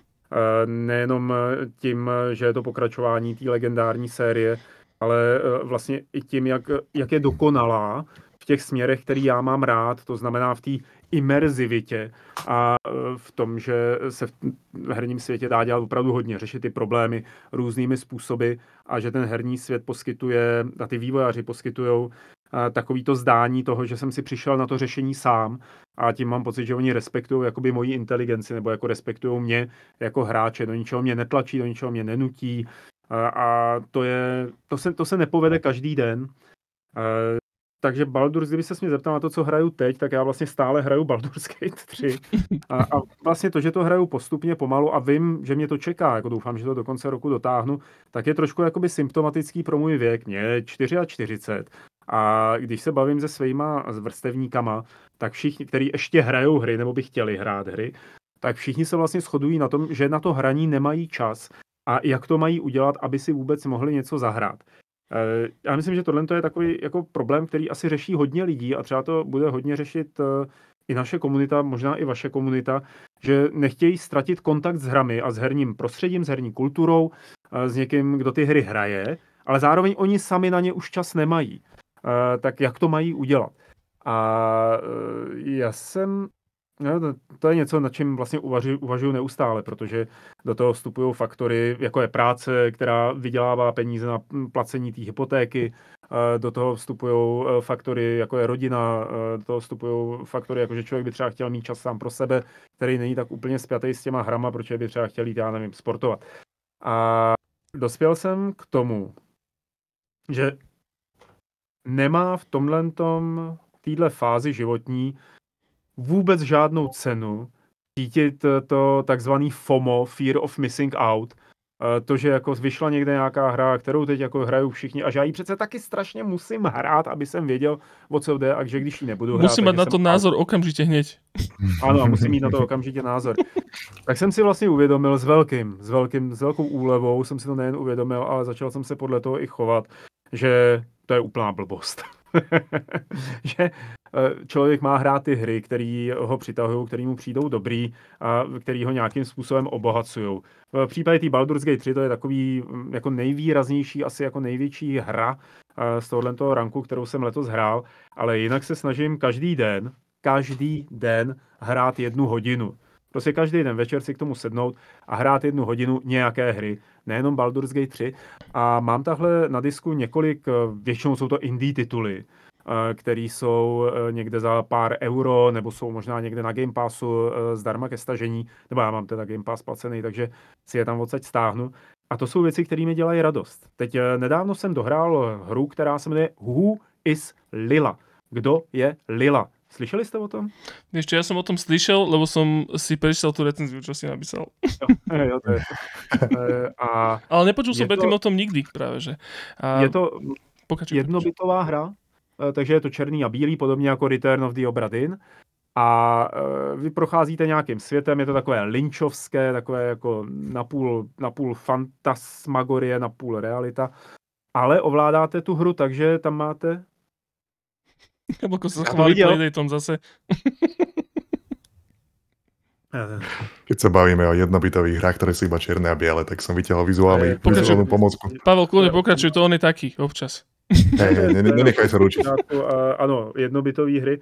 No a tady ale, co teda Playdate, tam točíš kličkou a tady to ovládáš, takže tam vidíš velký obličej svého hrdiny a vlastně mu myší posunuješ mimický svaly tak aby on třeba, když na někoho reaguje pozitivně, tak aby se usmál. Nebo když se něčeho bojí, tak aby měl ty rozšířené oči, nebo naopak otevřenou pusu, jakože je opravdu v hrůze. A e, takhle procházíš tou hrou a ovládáš to tímhle způsobem. E, ta hra není moc dlouhá, ale má teda jako svoje, má svoje krásné takové jako momenty, kromě toho ovládání. Třeba v polovině vám řekne, e, že si musíte doinstalovat ze Steamu program, který není normálně k vidění, který je tam nějak jako unlisted, nebo jak oni to tam mají, dávám k němu odkaz a vy si do té hry doinstalujete softwarového démona, který vám pomáhá v dalším průchodu. Bez toho démona to prostě nejde. Jo, je to prostě najednou, oni tam poruší nějakou tu imerzi, vytrhnou vás, vrátí vás do reality a řeknou, tady tohle si musíš nainstalovat, aby ti ta hra dál pokračovala, vrátíte se do hry a tam to pokračuje s tím démonem. Je to opravdu jako, to je to bourání té čtvrtí zdi. Je to pěkně udělaný. Mm-hmm. A takovýchhle her tam mám poměrně hodně. Teď hraju Dredge, to je taková ta Dredge, taková ta hra o tom, jak se chytají ryby a e, je tam Katulu. je to hrozně dobrý. Já vím, že to tak nezní, ale... To... Právě, že, právě, že dokonale, opi- právě, dokonale jsi to opísal. Chytají si tam ryby je tam Katulu. Je tam Katulu, no. je ti úplně jasné, o čo ide. No právě, to, to, ale jako o tom to je opravdu, tam se chytají ryby a je tam, no to je jedno. A ještě tam byly nějaký, jako spousta vlastně hrávy se mohlo podívat na to. Moment, který, který počítač ovládám teď. Ale toto, to, akože toto si podľa mňa dobre povedal, že, že napríklad mne, ja hovorím, mne, mne sa všetci do mňa, všetci do mňa robia srandu, že držím proste, že uh, tieto predaje Xboxu nad vodou, ja osobne, ale ja práve, že ten Game Pass odporúčam aj uh, takýmto starším hráčom. Presne, lebo oh, podľa mňa, lebo nemáš tam ten tlak, podľa mňa toho, že, že ja viem, že Jablčko mi bude kontrolovať, ale proste, že, že vyplacíš 50-70 eur za hru, tak je tam mm. aj tento tlak toho, že teda minul som na to peňazí, veľa, jasné, nie je to veľa za to, čo to je, ja viem, rozumiem, ale stále 50 eur je veľa peňazí. A, mm. a proste, že máš tam ten tlak toho, že asi by som to mal hrať a teraz toto. A len na tom Game Passe, dobre, tak je to lacnejšie, je to teda iba 15 eur mesačne, zároveň sa to tvári ako niečo, za čo už platíš, lebo proste máš Netflix, máš HBO Plus alebo čo, teda HBO Max. A, a je tam toho hrozne veľa. A je tam hrozne veľa aj menších vecí, ktoré sa dajú práve že prejsť že za hodinku, za dve, za tri, za štyri, za 5. Tým pádom to vieš proste aj prejsť a a preto toto vždycky ako keby takýmto, že otcom hráčikom odporúčam, alebo mamám hráčkam, že proste dajte si ten Game Pass, proste, že keď neviete z čo, neviete držať krok s tým, že čo je vôbec relevantné a dobré, lebo tiež na to treba proste čas sledovat ty zprávy a toto. Pavel? No, jenom jsem chtěl říct, že i tak je důležitý vědět, co chceš. Že, Jasne. aby se člověk pak nedostával do takového toho Netflixovského režimu, že jde na Netflix a 20 minut vybírá a stejně si nevybere. Jasne. Jo, u té hry opravdu je dobrý jako cíleně jít po nějakém konkrétním titulu a o něm se dozvíš právě, už jsme se o tom bavili z těch recenzí, nebo ideálně teda od kamarádů, nebo z nějakých Steam reviews, nebo z Discordového fóra. Mm. Já ještě k tomu, co jsem hrál a co mě ta hodně bavilo, tak eh, se jmenuje El Paso Elsewhere. Mm. Nevím, jestli jste... je výborné, jo? To je mm. fantastický.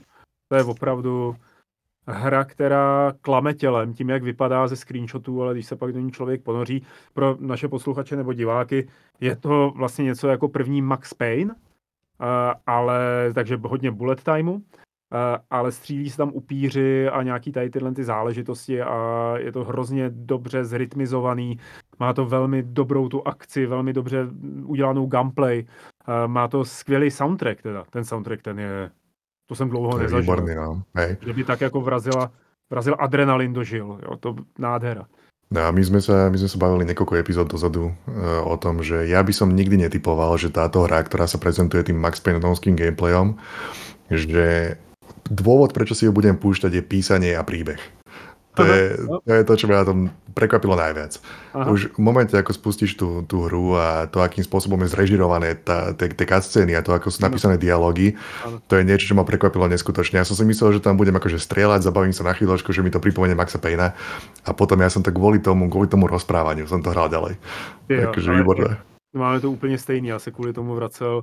Vlastně říkal jsem si tak a ještě jednu misi, a, ty, a takhle jsem si to říkal asi 8 dní, než jsem to dohrál. Jo. To je ne, neuvěřitelná hra. Neuvěřitelně no, no. dobře udělaná. A ešte, ešte k tomu, ako si hovoril, že, že ako ľudia majú ten pocit, že musia hrať každú jednu tú novú vec okamžite, tak my, my tu máme taký v rámci Arcade Watchu taký, taký malý lifehack, že tri bodky nemusíš.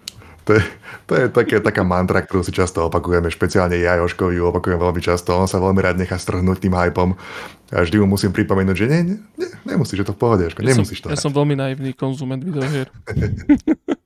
já jsem třeba hrozně rád, že právě protože nemusíš, tak jsem si Starfield pustil asi před čtyřmi dny. A už tam jako veškerý ten hype opadl okolo, že jo, už jako všichni neskáčou nadšením z toho, že Starfield. A mě to vlastně tak hrozně nebavilo. Jo, že jsem si říkal, fajn, tak jako teď eh, ne, není to rozhodně na škodu nějakou tu hru si pustit třeba eh, čtvrt roku po vydání nebo třeba rok po vydání a bez nějakého toho tlaku té okolní společnosti na to, že je to dobrá hra, vidíte všude na YouTube reklamy a tak dále, najednou to není a zjistíte, že třeba, že třeba vlastně ne, že to tam není. A ono, tohle to asi trošku souvisí i s tím retrem, protože uh, Starfield je hrou, která by mě strašně bavila, kdyby mi bylo, nevím, 25, 20. Jenže já jsem vlastně jako za tu dobu hrál tolik podobných her, že když vlezu do Starfieldu, tak nemám pocit, že by mě to, nechci říct překvapilo, protože není to tak, že bych v těch hrách hledal primárně překvapení, ale že by mě to naplňovalo vlastně si říkám, jako co, to, co tady nacházím, tak jsem našel už mnohokrát předtím, v minulých letech, v jiných hrách. A vlastně nevím, proč by jsem svůj čas investoval právě tady do toho Starfieldu, když můžu hrát, řekněme, nevím, El Paso Elsewhere, který má jako nějaký úplně jiný kvality a baví mě, baví mě víc. A to je jednak jednej můj názor na Starfield, toto. Presne. Prosím? Že to je jednak jednej můj názor na Starfield, no. že už to bylo inde spravené oveľa lepšie. A že na čo? Prostě tím pádem. Ale zároveň bych neřekl, že Starfield je špatná hra, protože lidem, kteří nemají tu samou zkušenost, tak může přijít fantastický. Může jim prostě přijít úžasný a může jako hrozně bavit. A vůbec jako bych jim to nevymlouval, nebo neříkal bych jim, že k tomu přistupují špatně, ale spíš tím jakoby zase se vracím k tomu problému toho, že čím je člověk starší a stále hraje hry, tím je možná náročnější v jejich výběru a ve volbě toho, co ho vlastně jako nějakým způsobem bude bavit a co bude považovat za adekvátní zábavu pro teda jako, nevím, momentálně fotra od rodiny třeba, jo. A, a e, že je to v tomhle směru hrozně jako nepřenositelný, takže i ty recenze nebo nějaký hodnocení tak vlastně je fajn vyhledávat třeba od stejně starých eh, recenzentů nebo od lidí, kteří mají podobný mm, nějaký životní zkušenosti, což není tak úplně, jako že byl ve válce v Afghánistánu, ale že třeba prostě je jim 40, mají děti a píšou o tom. Což je mhm. mimochodem to je hrozně zajímavá věc. Nevím, jestli si toho všímáte eh, v té publicistice zahraniční, tak momentálně je jakoby vlastně velký trend od těch zasloužilých novinářů herních, který jsme četli posledních 15 let, tak mají děti eh, a nebojí se vlastně psát o tom, jak s těma dětma hrajou a co jim to přináší do života a jak jim to mění vnímání toho, co je to kvalitní zábava a co není. Eh, dělá to třeba Patrik Klepek. Mm-hmm. Ten dělal Kotaku, to dělal, ne, už nevím, co to dělal. Potom a... Waypoint a, a Remap a, a ďalšie veci. On byl na Vice, jo. Mm-hmm, Vice, Waypoint Vice. patril pod Vice, všetkých ich vyhodil a založili si nový, veľmi podobne ako o čom sme sa bavili, ja. crowdfundovanú vec, ktorá sa volá Remap. No a nebo ta Keza z Guardianu, jak píše na Guardian ty herní věci, tak eh, ženská, která se jmenuje Keza něco, teď si nepamatuju jak dál, tak eh, ta vlastně velmi často... McDonald? Jak? McDonald, že jo? McDonald, že? Jo, jo. Tak ta vlastně velmi často operuje s tím, že vlastně jí eh, to, že má dceru, která už je v nějaký takový použitelný, použitelným věku 3-4 let, takže jí to vlastně hrozně zmodifikovalo eh, způsob, jakým ty hry vnímá a jak je hraje. A já si myslím, že to je důležitý, že je důležitý o tom mluvit, že je důležitý to přiznávat, protože takových lidí, kteří tady jsou a mají děti a třeba si myslí, že kvůli těm dětem nemůžou hrát, nebo že ty děti nějak tady v tomhle tom omezují, nebo že se jim ty hry vytratily ze života, protože děti, rodina, práce, bla, bla, bla, bla, bla, tak je důležité, aby si někde přečetli, aby se dozvěděli o tom, že to jde, že se to dá a že ty hry třeba zase zpětně s těma dětma můžou do toho života proniknout. Akorát to hold už nebude multiplayerový vyvražďování v Quakeu, ale bude to hraní, já nevím, Kirbyho na Switchi, jo, nebo, nebo Mária na Switchi. Což ta, ten Wander jste hráli už? Ja som, ja som práve chcel povedať, že, že ja tým pádom by si mohol plynule premostiť do toho, aby si dal zo pár príkladov takýchto videohier. Bodka, bodka, bodka a prečo je to práve Kirby? Dobře. A Mar- o Mariovi sme sa bavili v minulé epizóde Wonder. Jo, krásna, krásna vec. E, Kirby je to proto, že e, ta hra je tak perfektně udělaná pro multiplayer e, velkého, starého, unaveného otce a, a mladého 4 až 5 letého dítěte, že je to zábava hrát tam je to vlastně penalizace, to znamená jakoby smrt nebo nějaký nezdar, tam prakticky neexistuje. Když se něco nepovede, tak se to zkusí znova, dokud se to nezdaří. Souboje s bossy perfektně podporují nějakou, nějaký kooperativní hraní. Je to velmi jednoduchý, nebo je to přehledný na navigaci, i pro to dítě, aby vědělo, kam jde, jak tam má dojít, co má přeskočit. A e, náročnost je vlastně konstantní, což je vlastně něco, co mám trošku proti tomu Mariovi, ať už to je to ten starší, ten Super Mario Bros. Wii U, nebo jak se to jmenovalo, a nebo ten Wander, kde e, vlastně úměrně e, s levely, s úrovněmi, ta náročnost stoupá a tím pádem to dítě jako v určitý chvíli přestane stačit. Už, hmm. už to na něj bude moc těžký. A ten Kirby ne, ten je opravdu ten kontinuálně stejně těžký a stejně zábavný, takže to je určitě to doporučuju. A, a co ještě jako hodně proběhlo, tak to byl takový ten Untitled Goose Project. Ne, znáte to? Untitled mm-hmm. Goose Game se Goose to Game. Mm-hmm. Goose Game. Tak to funguje vlastně výborně, protože to je hračka. A všechno, o čem se dá říct, že je to interaktivní hračka, jako třeba právě ten Goose Game, anebo klidně hry od Amanity, tak eh, to funguje taky skvěle. Eh, já se snažím v tomhle směru eh, být takovým tím zodpovědným otcem, tak protože v tom žiju celý život, tak třeba nějaký ty hry, ve kterých lítá krev a střílí se a zabíjí se a tak podobně, tak hraju vždycky až po té, co děcka spějí, aby to tak jako neviděli. i když samozřejmě se to, od ní, se to před nima nedá držet na tajňačku moc dlouho, to jsem si vědomý, ale zároveň, když už teda hrajeme, nebo když už hraju nějakou hru, tak jsem pedant v tom, aby jsme vždycky hráli ve dvou a aby to hraní bylo vnímané ne jako frustrace, ale jako společná zábava a jako způsob nějakého společného trávení času. Což může být ten Kirby, nebo to můžou být multiplayerové tituly, ale může to být i hraní prostě ve dvou, takže to dítě jenom kouká a ptá se. Ano, ano, to... my, my, ja som dokonca tu, zrovna túto tému sme, som rozoberal práve na tom druhom podcaste, na tej videonej výchove, že vlastne kooperačné gaučové hry častokrát bývajú tak dizajnované, alebo tie najpopulárnejšie, napríklad Overcooked, že oni sú tak dizajnované, že vlastne oni rátajú s tým, že, tam, že to pravdepodobne bude hrať človek prvýkrát v živote, respektíve mm. človek akúkoľvek hru prvýkrát v živote. A presne, že to sú, to sú proste hry, ako sme sa bavili aj o tom Atomic Bombermanovi, že zase ten gaučový multiplayer, keď, keď ste viacerí vedľa seba, tak tie hry sú, tie najpopulárnejšie a najlepšie sú proste také, ktoré, že, že vedia, že nejaký človek niekoho chytil za ruku, že poď, poď, ukážem ti, poď sa zahrať so mnou. A to môže byť dieťa, to môže byť partner, to môže byť uh, proste rodič, starý rodič, to je jedno. A práve, že toto je úplne, že toto je ako keby taký najvďačnejší žáner, proste tie multi, akože keby tie kooperačné hry. A potom vlastne je to aj, aj opačne, že, že ty si ako keby vo vzťahu s, s deckami, že ty si ten expert. Ale častokrát mm. rodičia nebývajú tí experti a tie decka sú tí experti. A, a no, práve tie decka ako, úplne ako keby že sa, sa trápia s tým, že majú vysvetliť vlastným rodičom, že videohry sú dôležité, že sú fajn, že sú dobré a oni to zase iba tí rodičia ako keby povrchnia. Tieto kooperačné hry sú že fantastické na toto, že pod tu si sadni, zober to do ruky, pochopíš to, lebo je to najjednoduché na pochopenie a zároveň je to super zábavné a veľmi casual, lebo proste tak sú robené tie hry. A je to, že je to, je to super, no takže hovorím, že, že mohli, mohli by sme niečo takto spraviť, že nejaká proste, že nejaké miesto, ktoré by odporúčalo starým otcom, proste, že čo majú, čo, čo sa majú hrať aby to bylo... Mm, já myslím, že to vůbec není od věci a že spousta lidí by to uvítala. Mm-hmm. Uh, protože tápou, anebo chtějí vědět. Jo? Jakože vůbec netuší, anebo by chtěli jako nějak trošku ten maják, ke kterým můžou směřovat.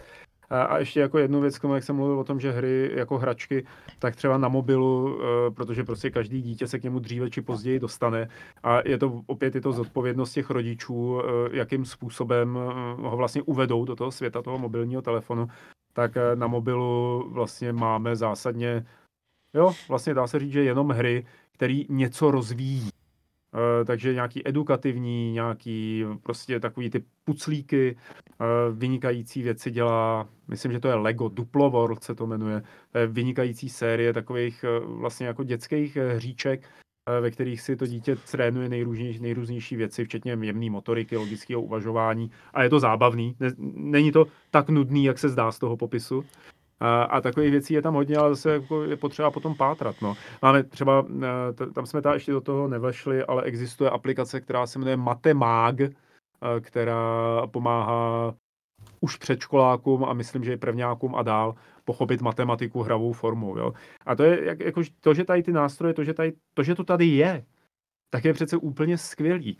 O tom, že hry mají poskytovat, nebo interaktivní věci, a nemusíme říkat rovnou hry, takže mají uh, poskytovat nějaký základy pro uh, výuku nebo pro rozvíjení schopností, se mluví strašně dlouho.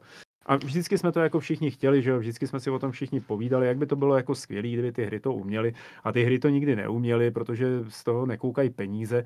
Ale uh, ono se to v poslední době docela mění, ať už jsou to ty edukační módy v Assassin's Creedu, kde se dají zapnout ty nejrůznější uh, jako virtuální muzea.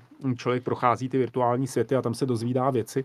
A, a nebo jsou to přímo teda jakoby uh, nějaký zábavný edukativní hry, Ono ten spojení edukativní hra ještě do nedávna mělo takovou tu příchuť toho, jako to je strašná kravina, to nikoho nebaví, má to hnusnou grafiku a je to za trest eh, ovládat. Mm-hmm.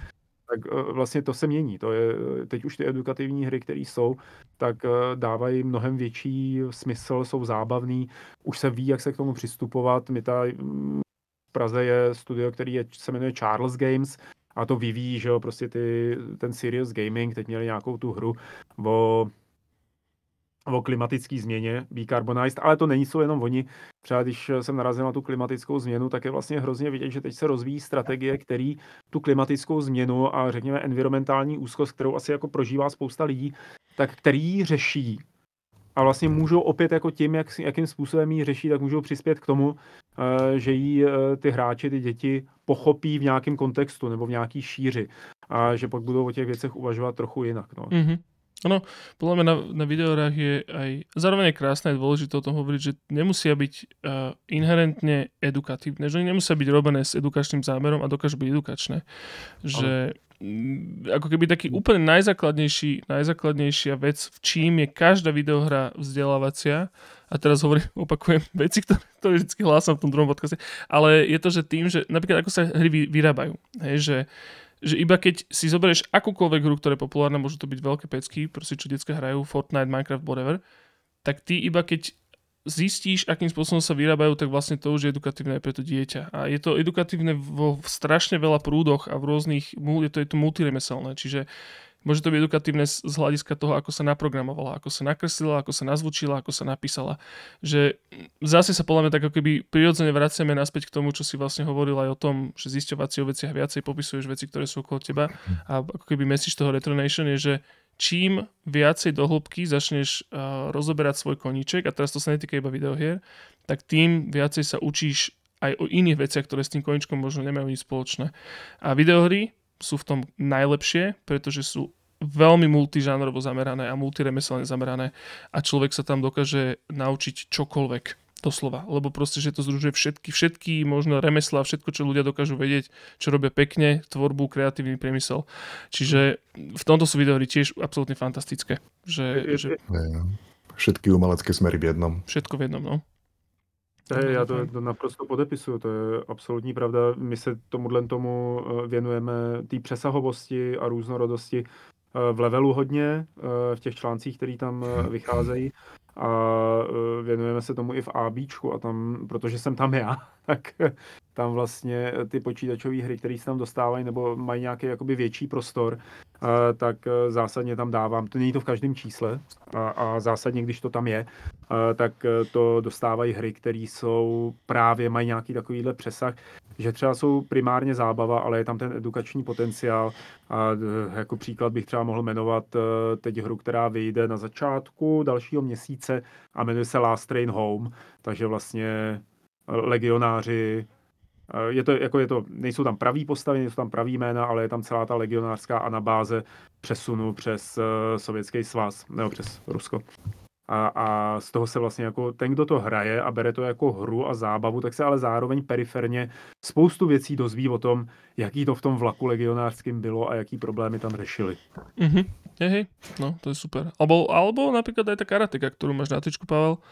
To tiež vlastne ten posledný release, ktorý sme, uh, ktorý sme sa trošičku o tom porozprávali pred, pred nahrávaním, ale tam je to je tiež úplne krásna hra v tom, že je to staré, alebo respektíve je to stará hra, ale má veľmi jednoduchý, povedzme, že aj design, ale tým, že vyšiel, lebo vyšiel tento jablčko, ty by že si vedel lepšie porozprávať, ale vyšlo proste, že hra, ktorá ako keby je tak virtuálne múzeum, kde sa človek vlastne prechádza a číta si proste listy alebo dizajnové dokumenty, zároveň vidí presne, ako sa vyvíjala grafika, respektíve ako sa robí tá rotoskopia, že že takýchto hier nie je veľa, ktoré to takýmto spôsobom robia. Ja som si spomenul vtedy na hru, ktorá sa volala že Beginner's Guide a to bolo od človeka, čo sa volal Koda, myslím, ten guy. A to bolo také, že uh, neviem, či to, a teraz nechcem úplne trepnúť, ale myslím, že to mal ako keby pod palcom ten vývoj tej hry človek, čo robil Stanley Parable, mám pocit. A to, bolo to, to tak, že? Jeho, jeho, je to jeho videohra. Jeho hej. videohra, hej. A on tam vlastne hm. ako keby to bol taký prierez v podstate jeho tvorbou level designu, čo akože vyrobil, ale celé to bolo ako keby zlinearizované, na, bola tam vyrobená náväznosť a tam bolo krásne vidieť to, ako človek proste, alebo ten dizajner proste, že e, ako rozmýšľal nad vecami, ale v konečnom dôsledku ako keby taký ten overarching story, ktorá tam bola, bola ako keby jeho, jeho život v podstate. Čiže to bolo zase, to bolo hrozne pekné, že Adina tam bol proste ten narratív, ktorý bol veľmi zaujímavý, ale zároveň tam bola aj tá technická časť časť, ktorá vlastne vysvetľovala, akým spôsobom sa robia hry. A, a to, to je je to, je to krásne. Akože úplne mi sa strašne páči, mi sa hrozne páči tento podcast, lebo si to proste, že iba ulietávame romanticky a to máme my hrozne radi. Ne, ne. A že je to, je to parada. Si pása chlapík. Takže... Vy, vy, vy ste skvie, skvělá dvojka taky. to som si, to vypýtal, to som si vypýtal, že? No jasné. Prihrávku si mu poslal. Tak mi treba. No nič, ale... Federálnu prihrávku. Federálku. No v každom prípade hrozne, hrozne ďakujeme, že, lebo ty si ešte natiahol ten čas, ktorý si nám slúbil o dvoj, dvojnásobok prakticky, takže my sme hrozne, hrozne vďační. A je to... Nevím, jak dlouho jsme si povídali, ale bylo to fantastický. A krásný rozhovor, krásný rozhovor a asi kedykoľvek si vítaný znova. Toto, toto. Doufám, že to jako spousta lidí dokoukala až sem. No. Vyjde to jako audio nebo jako video? Oboje. Je to, oboje, hej. Jedno je na YouTube a je to aj na uh, Spotify, aj po podcastoch. No, cez Spotify je to proste, že všade šerované. Ale mm. Pavel, teba by som si ešte požičal podľa mňa do tej mojej videohernej výchovy, lebo táto téma proste týchto videoher, že od, otcovia, hráčikovia sa hrajú so svojimi deťmi, to je, je, je to neprebadaná téma, nikto sa v podstate tomu nejaký, nejak akože komplexnejšie nevenuje a je to veľmi dôležité. Tak to sa, to sa ťa ešte si ťa tam určite požičiam. Ale áno, tiež ti, tiež ti hrozne ďakujeme. My sme vždy hrozne radi, keď proste takto profesionála v tom, čo robíme my, napríklad, že si takto môžeme sa s ním podebatovať. A... E, pánové, vedete to krásně, ten rozhovor. Jako opravdu je radost tady sedět a povídat si s váma. A hrozně rád by som ešte v tom pokračoval dál, ale asi jestli máme čas u konce, tak máme čas u konce. Asi, vieš, ja by som tiež pokračoval, ale počujem, ako mi tu zjape bábetko za chrbtom. Napríklad, čiže ma to tak celkom mi to tu horí. Ale, ale Pavle, kľudne, akože však môžeme, môžeme ešte určite inokedy v budúcnosti. Ja som teda hrozne rád, že si sa pridal aj na ten náš Discord, čo mimochodom taký lahučký plugin si dáme. Ľudia, ktorí to sledujete, ja predpokladám, že tu bude možno viacero no, no, nových ľudí, ktorí to vidia prvýkrát. Uh, hovorím, my častokrát spomíname ten náš Discord, lebo je to fakt veľmi milé miesto. V konečnom dôsledku aj, aj Pavel tam uh, prišiel a bol, bol nadšený z toho, ako to tam vyzerá. Čiže ano, to... ano, to, ten človek má pravdu. Pavel má pravdu. Je to, je to veľmi milé miesto, totiž to je, je pravda, že sociálne siete, ale vo všeobecnosti, kde sa ľudia na internete sa obývajú na seba hrozne zlí a je to také vždy nepríjemné a strašne divoké, ale u nás na Discord je to hrozne milé. Je tam, je to proste miesto pre ľudí, ktorí interagujú radi, je to miesto aj pre ľudí, ktorí napríklad neradi interagujú, lebo je tam veľmi veľa linkov, veľa, veľmi veľa správ, linkov, ľudia sú tam hrozne zlatí a posielajú proste aj novinky, aj trailery, odporúčania proste na hry, ktoré sa sami hrali alebo proste im skočili do hľadačíkov, čiže určite sa pridajte na náš Discord, to je ako keby také jedno odporúčanie. A druhé odporúčanie je potom samozrejme utekaj sa, sa pozrieť náš Patreon, pretože náš Patreon je síce maličký, ale je to skôr iba také pohľadenie po tvári toho, čo robíme.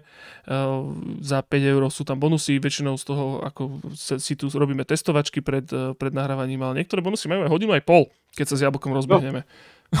takže, takže je to proste je to taká divočina. Čiže tam sa určite tiež takisto pridajte a, a samozrejme pre živého sledujte Pavla uh, a Retronation, takisto uh-huh. určite Patreon a, a proste, že web, webovú stránku, respektíve YouTube videa pre Boha živého.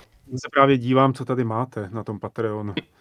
Je to, je to také provizorné, akože, ale, ale vieš čo, hovorím, jak som ti spomínal, Pavel, že máme strašný, máme strašný problém s marketingom, ale, ale ne problém taký, že by sme proste, že robili, čo môžeme. Jo, to, jako to, je, to je hezký, hezký.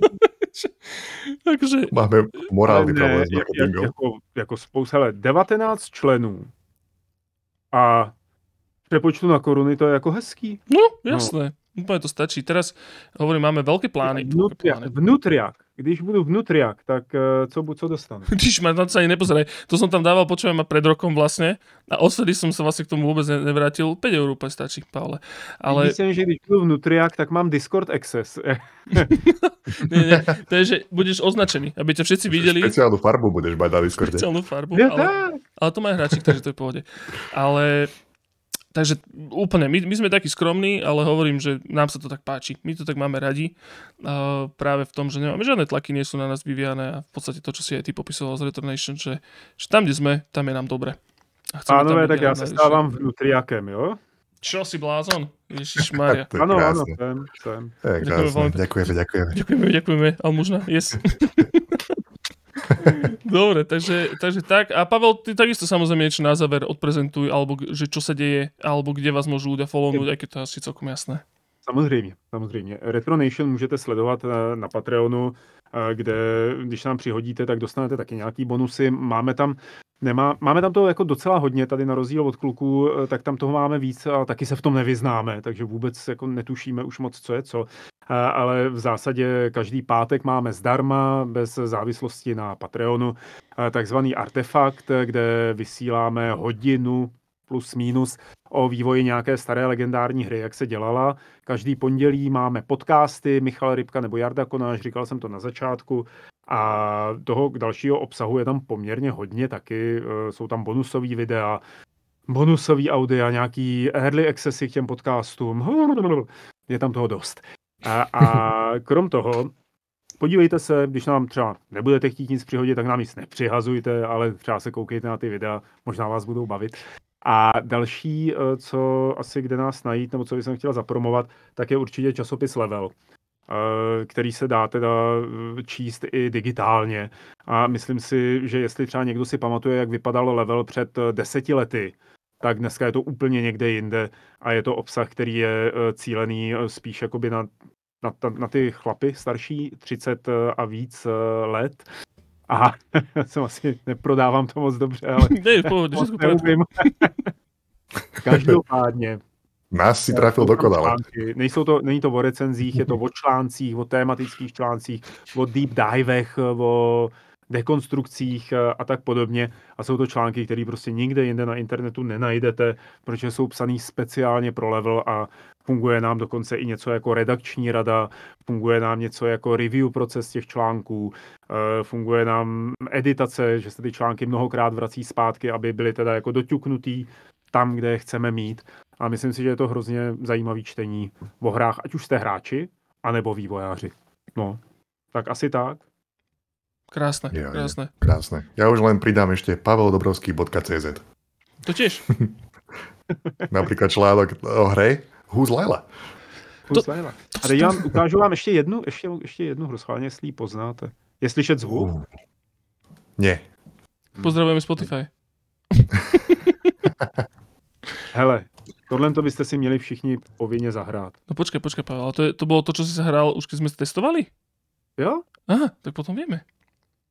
No ja jo? som rozmýšľal, či to máme nechať nevyslovené a dáme to ako nejakú súťaž. Dajme, môžete vyhrať. Vlastne to tady píše teda. No. High five. nice. nice. Ale páči sa, mi, páči sa mi aj to kolečko, ktoré sa uzavrie teraz, lebo Pavel nám na začiatku povedal, že keď skončí tento podcast, tak bude utekať domov hrať sa so svojím synom Kirbyho. Takže o Kirby sme sa porozprávali a Kirby to začalo a Kirby to aj skončí celé. Nějak člověče, přestala fungovat klávesnice v tom emulátoru. A to sa zasekol vo virtuálnom svete, on teraz žije svoje Ready Player One. Dobre, ďakujem vám. My ďakujeme tebe, hráčikové, ďakujeme vám, máte sa fajn, vidíme sa na Discord, vidíme sa na Dovidenia, mávame. Pa, pa. V duši.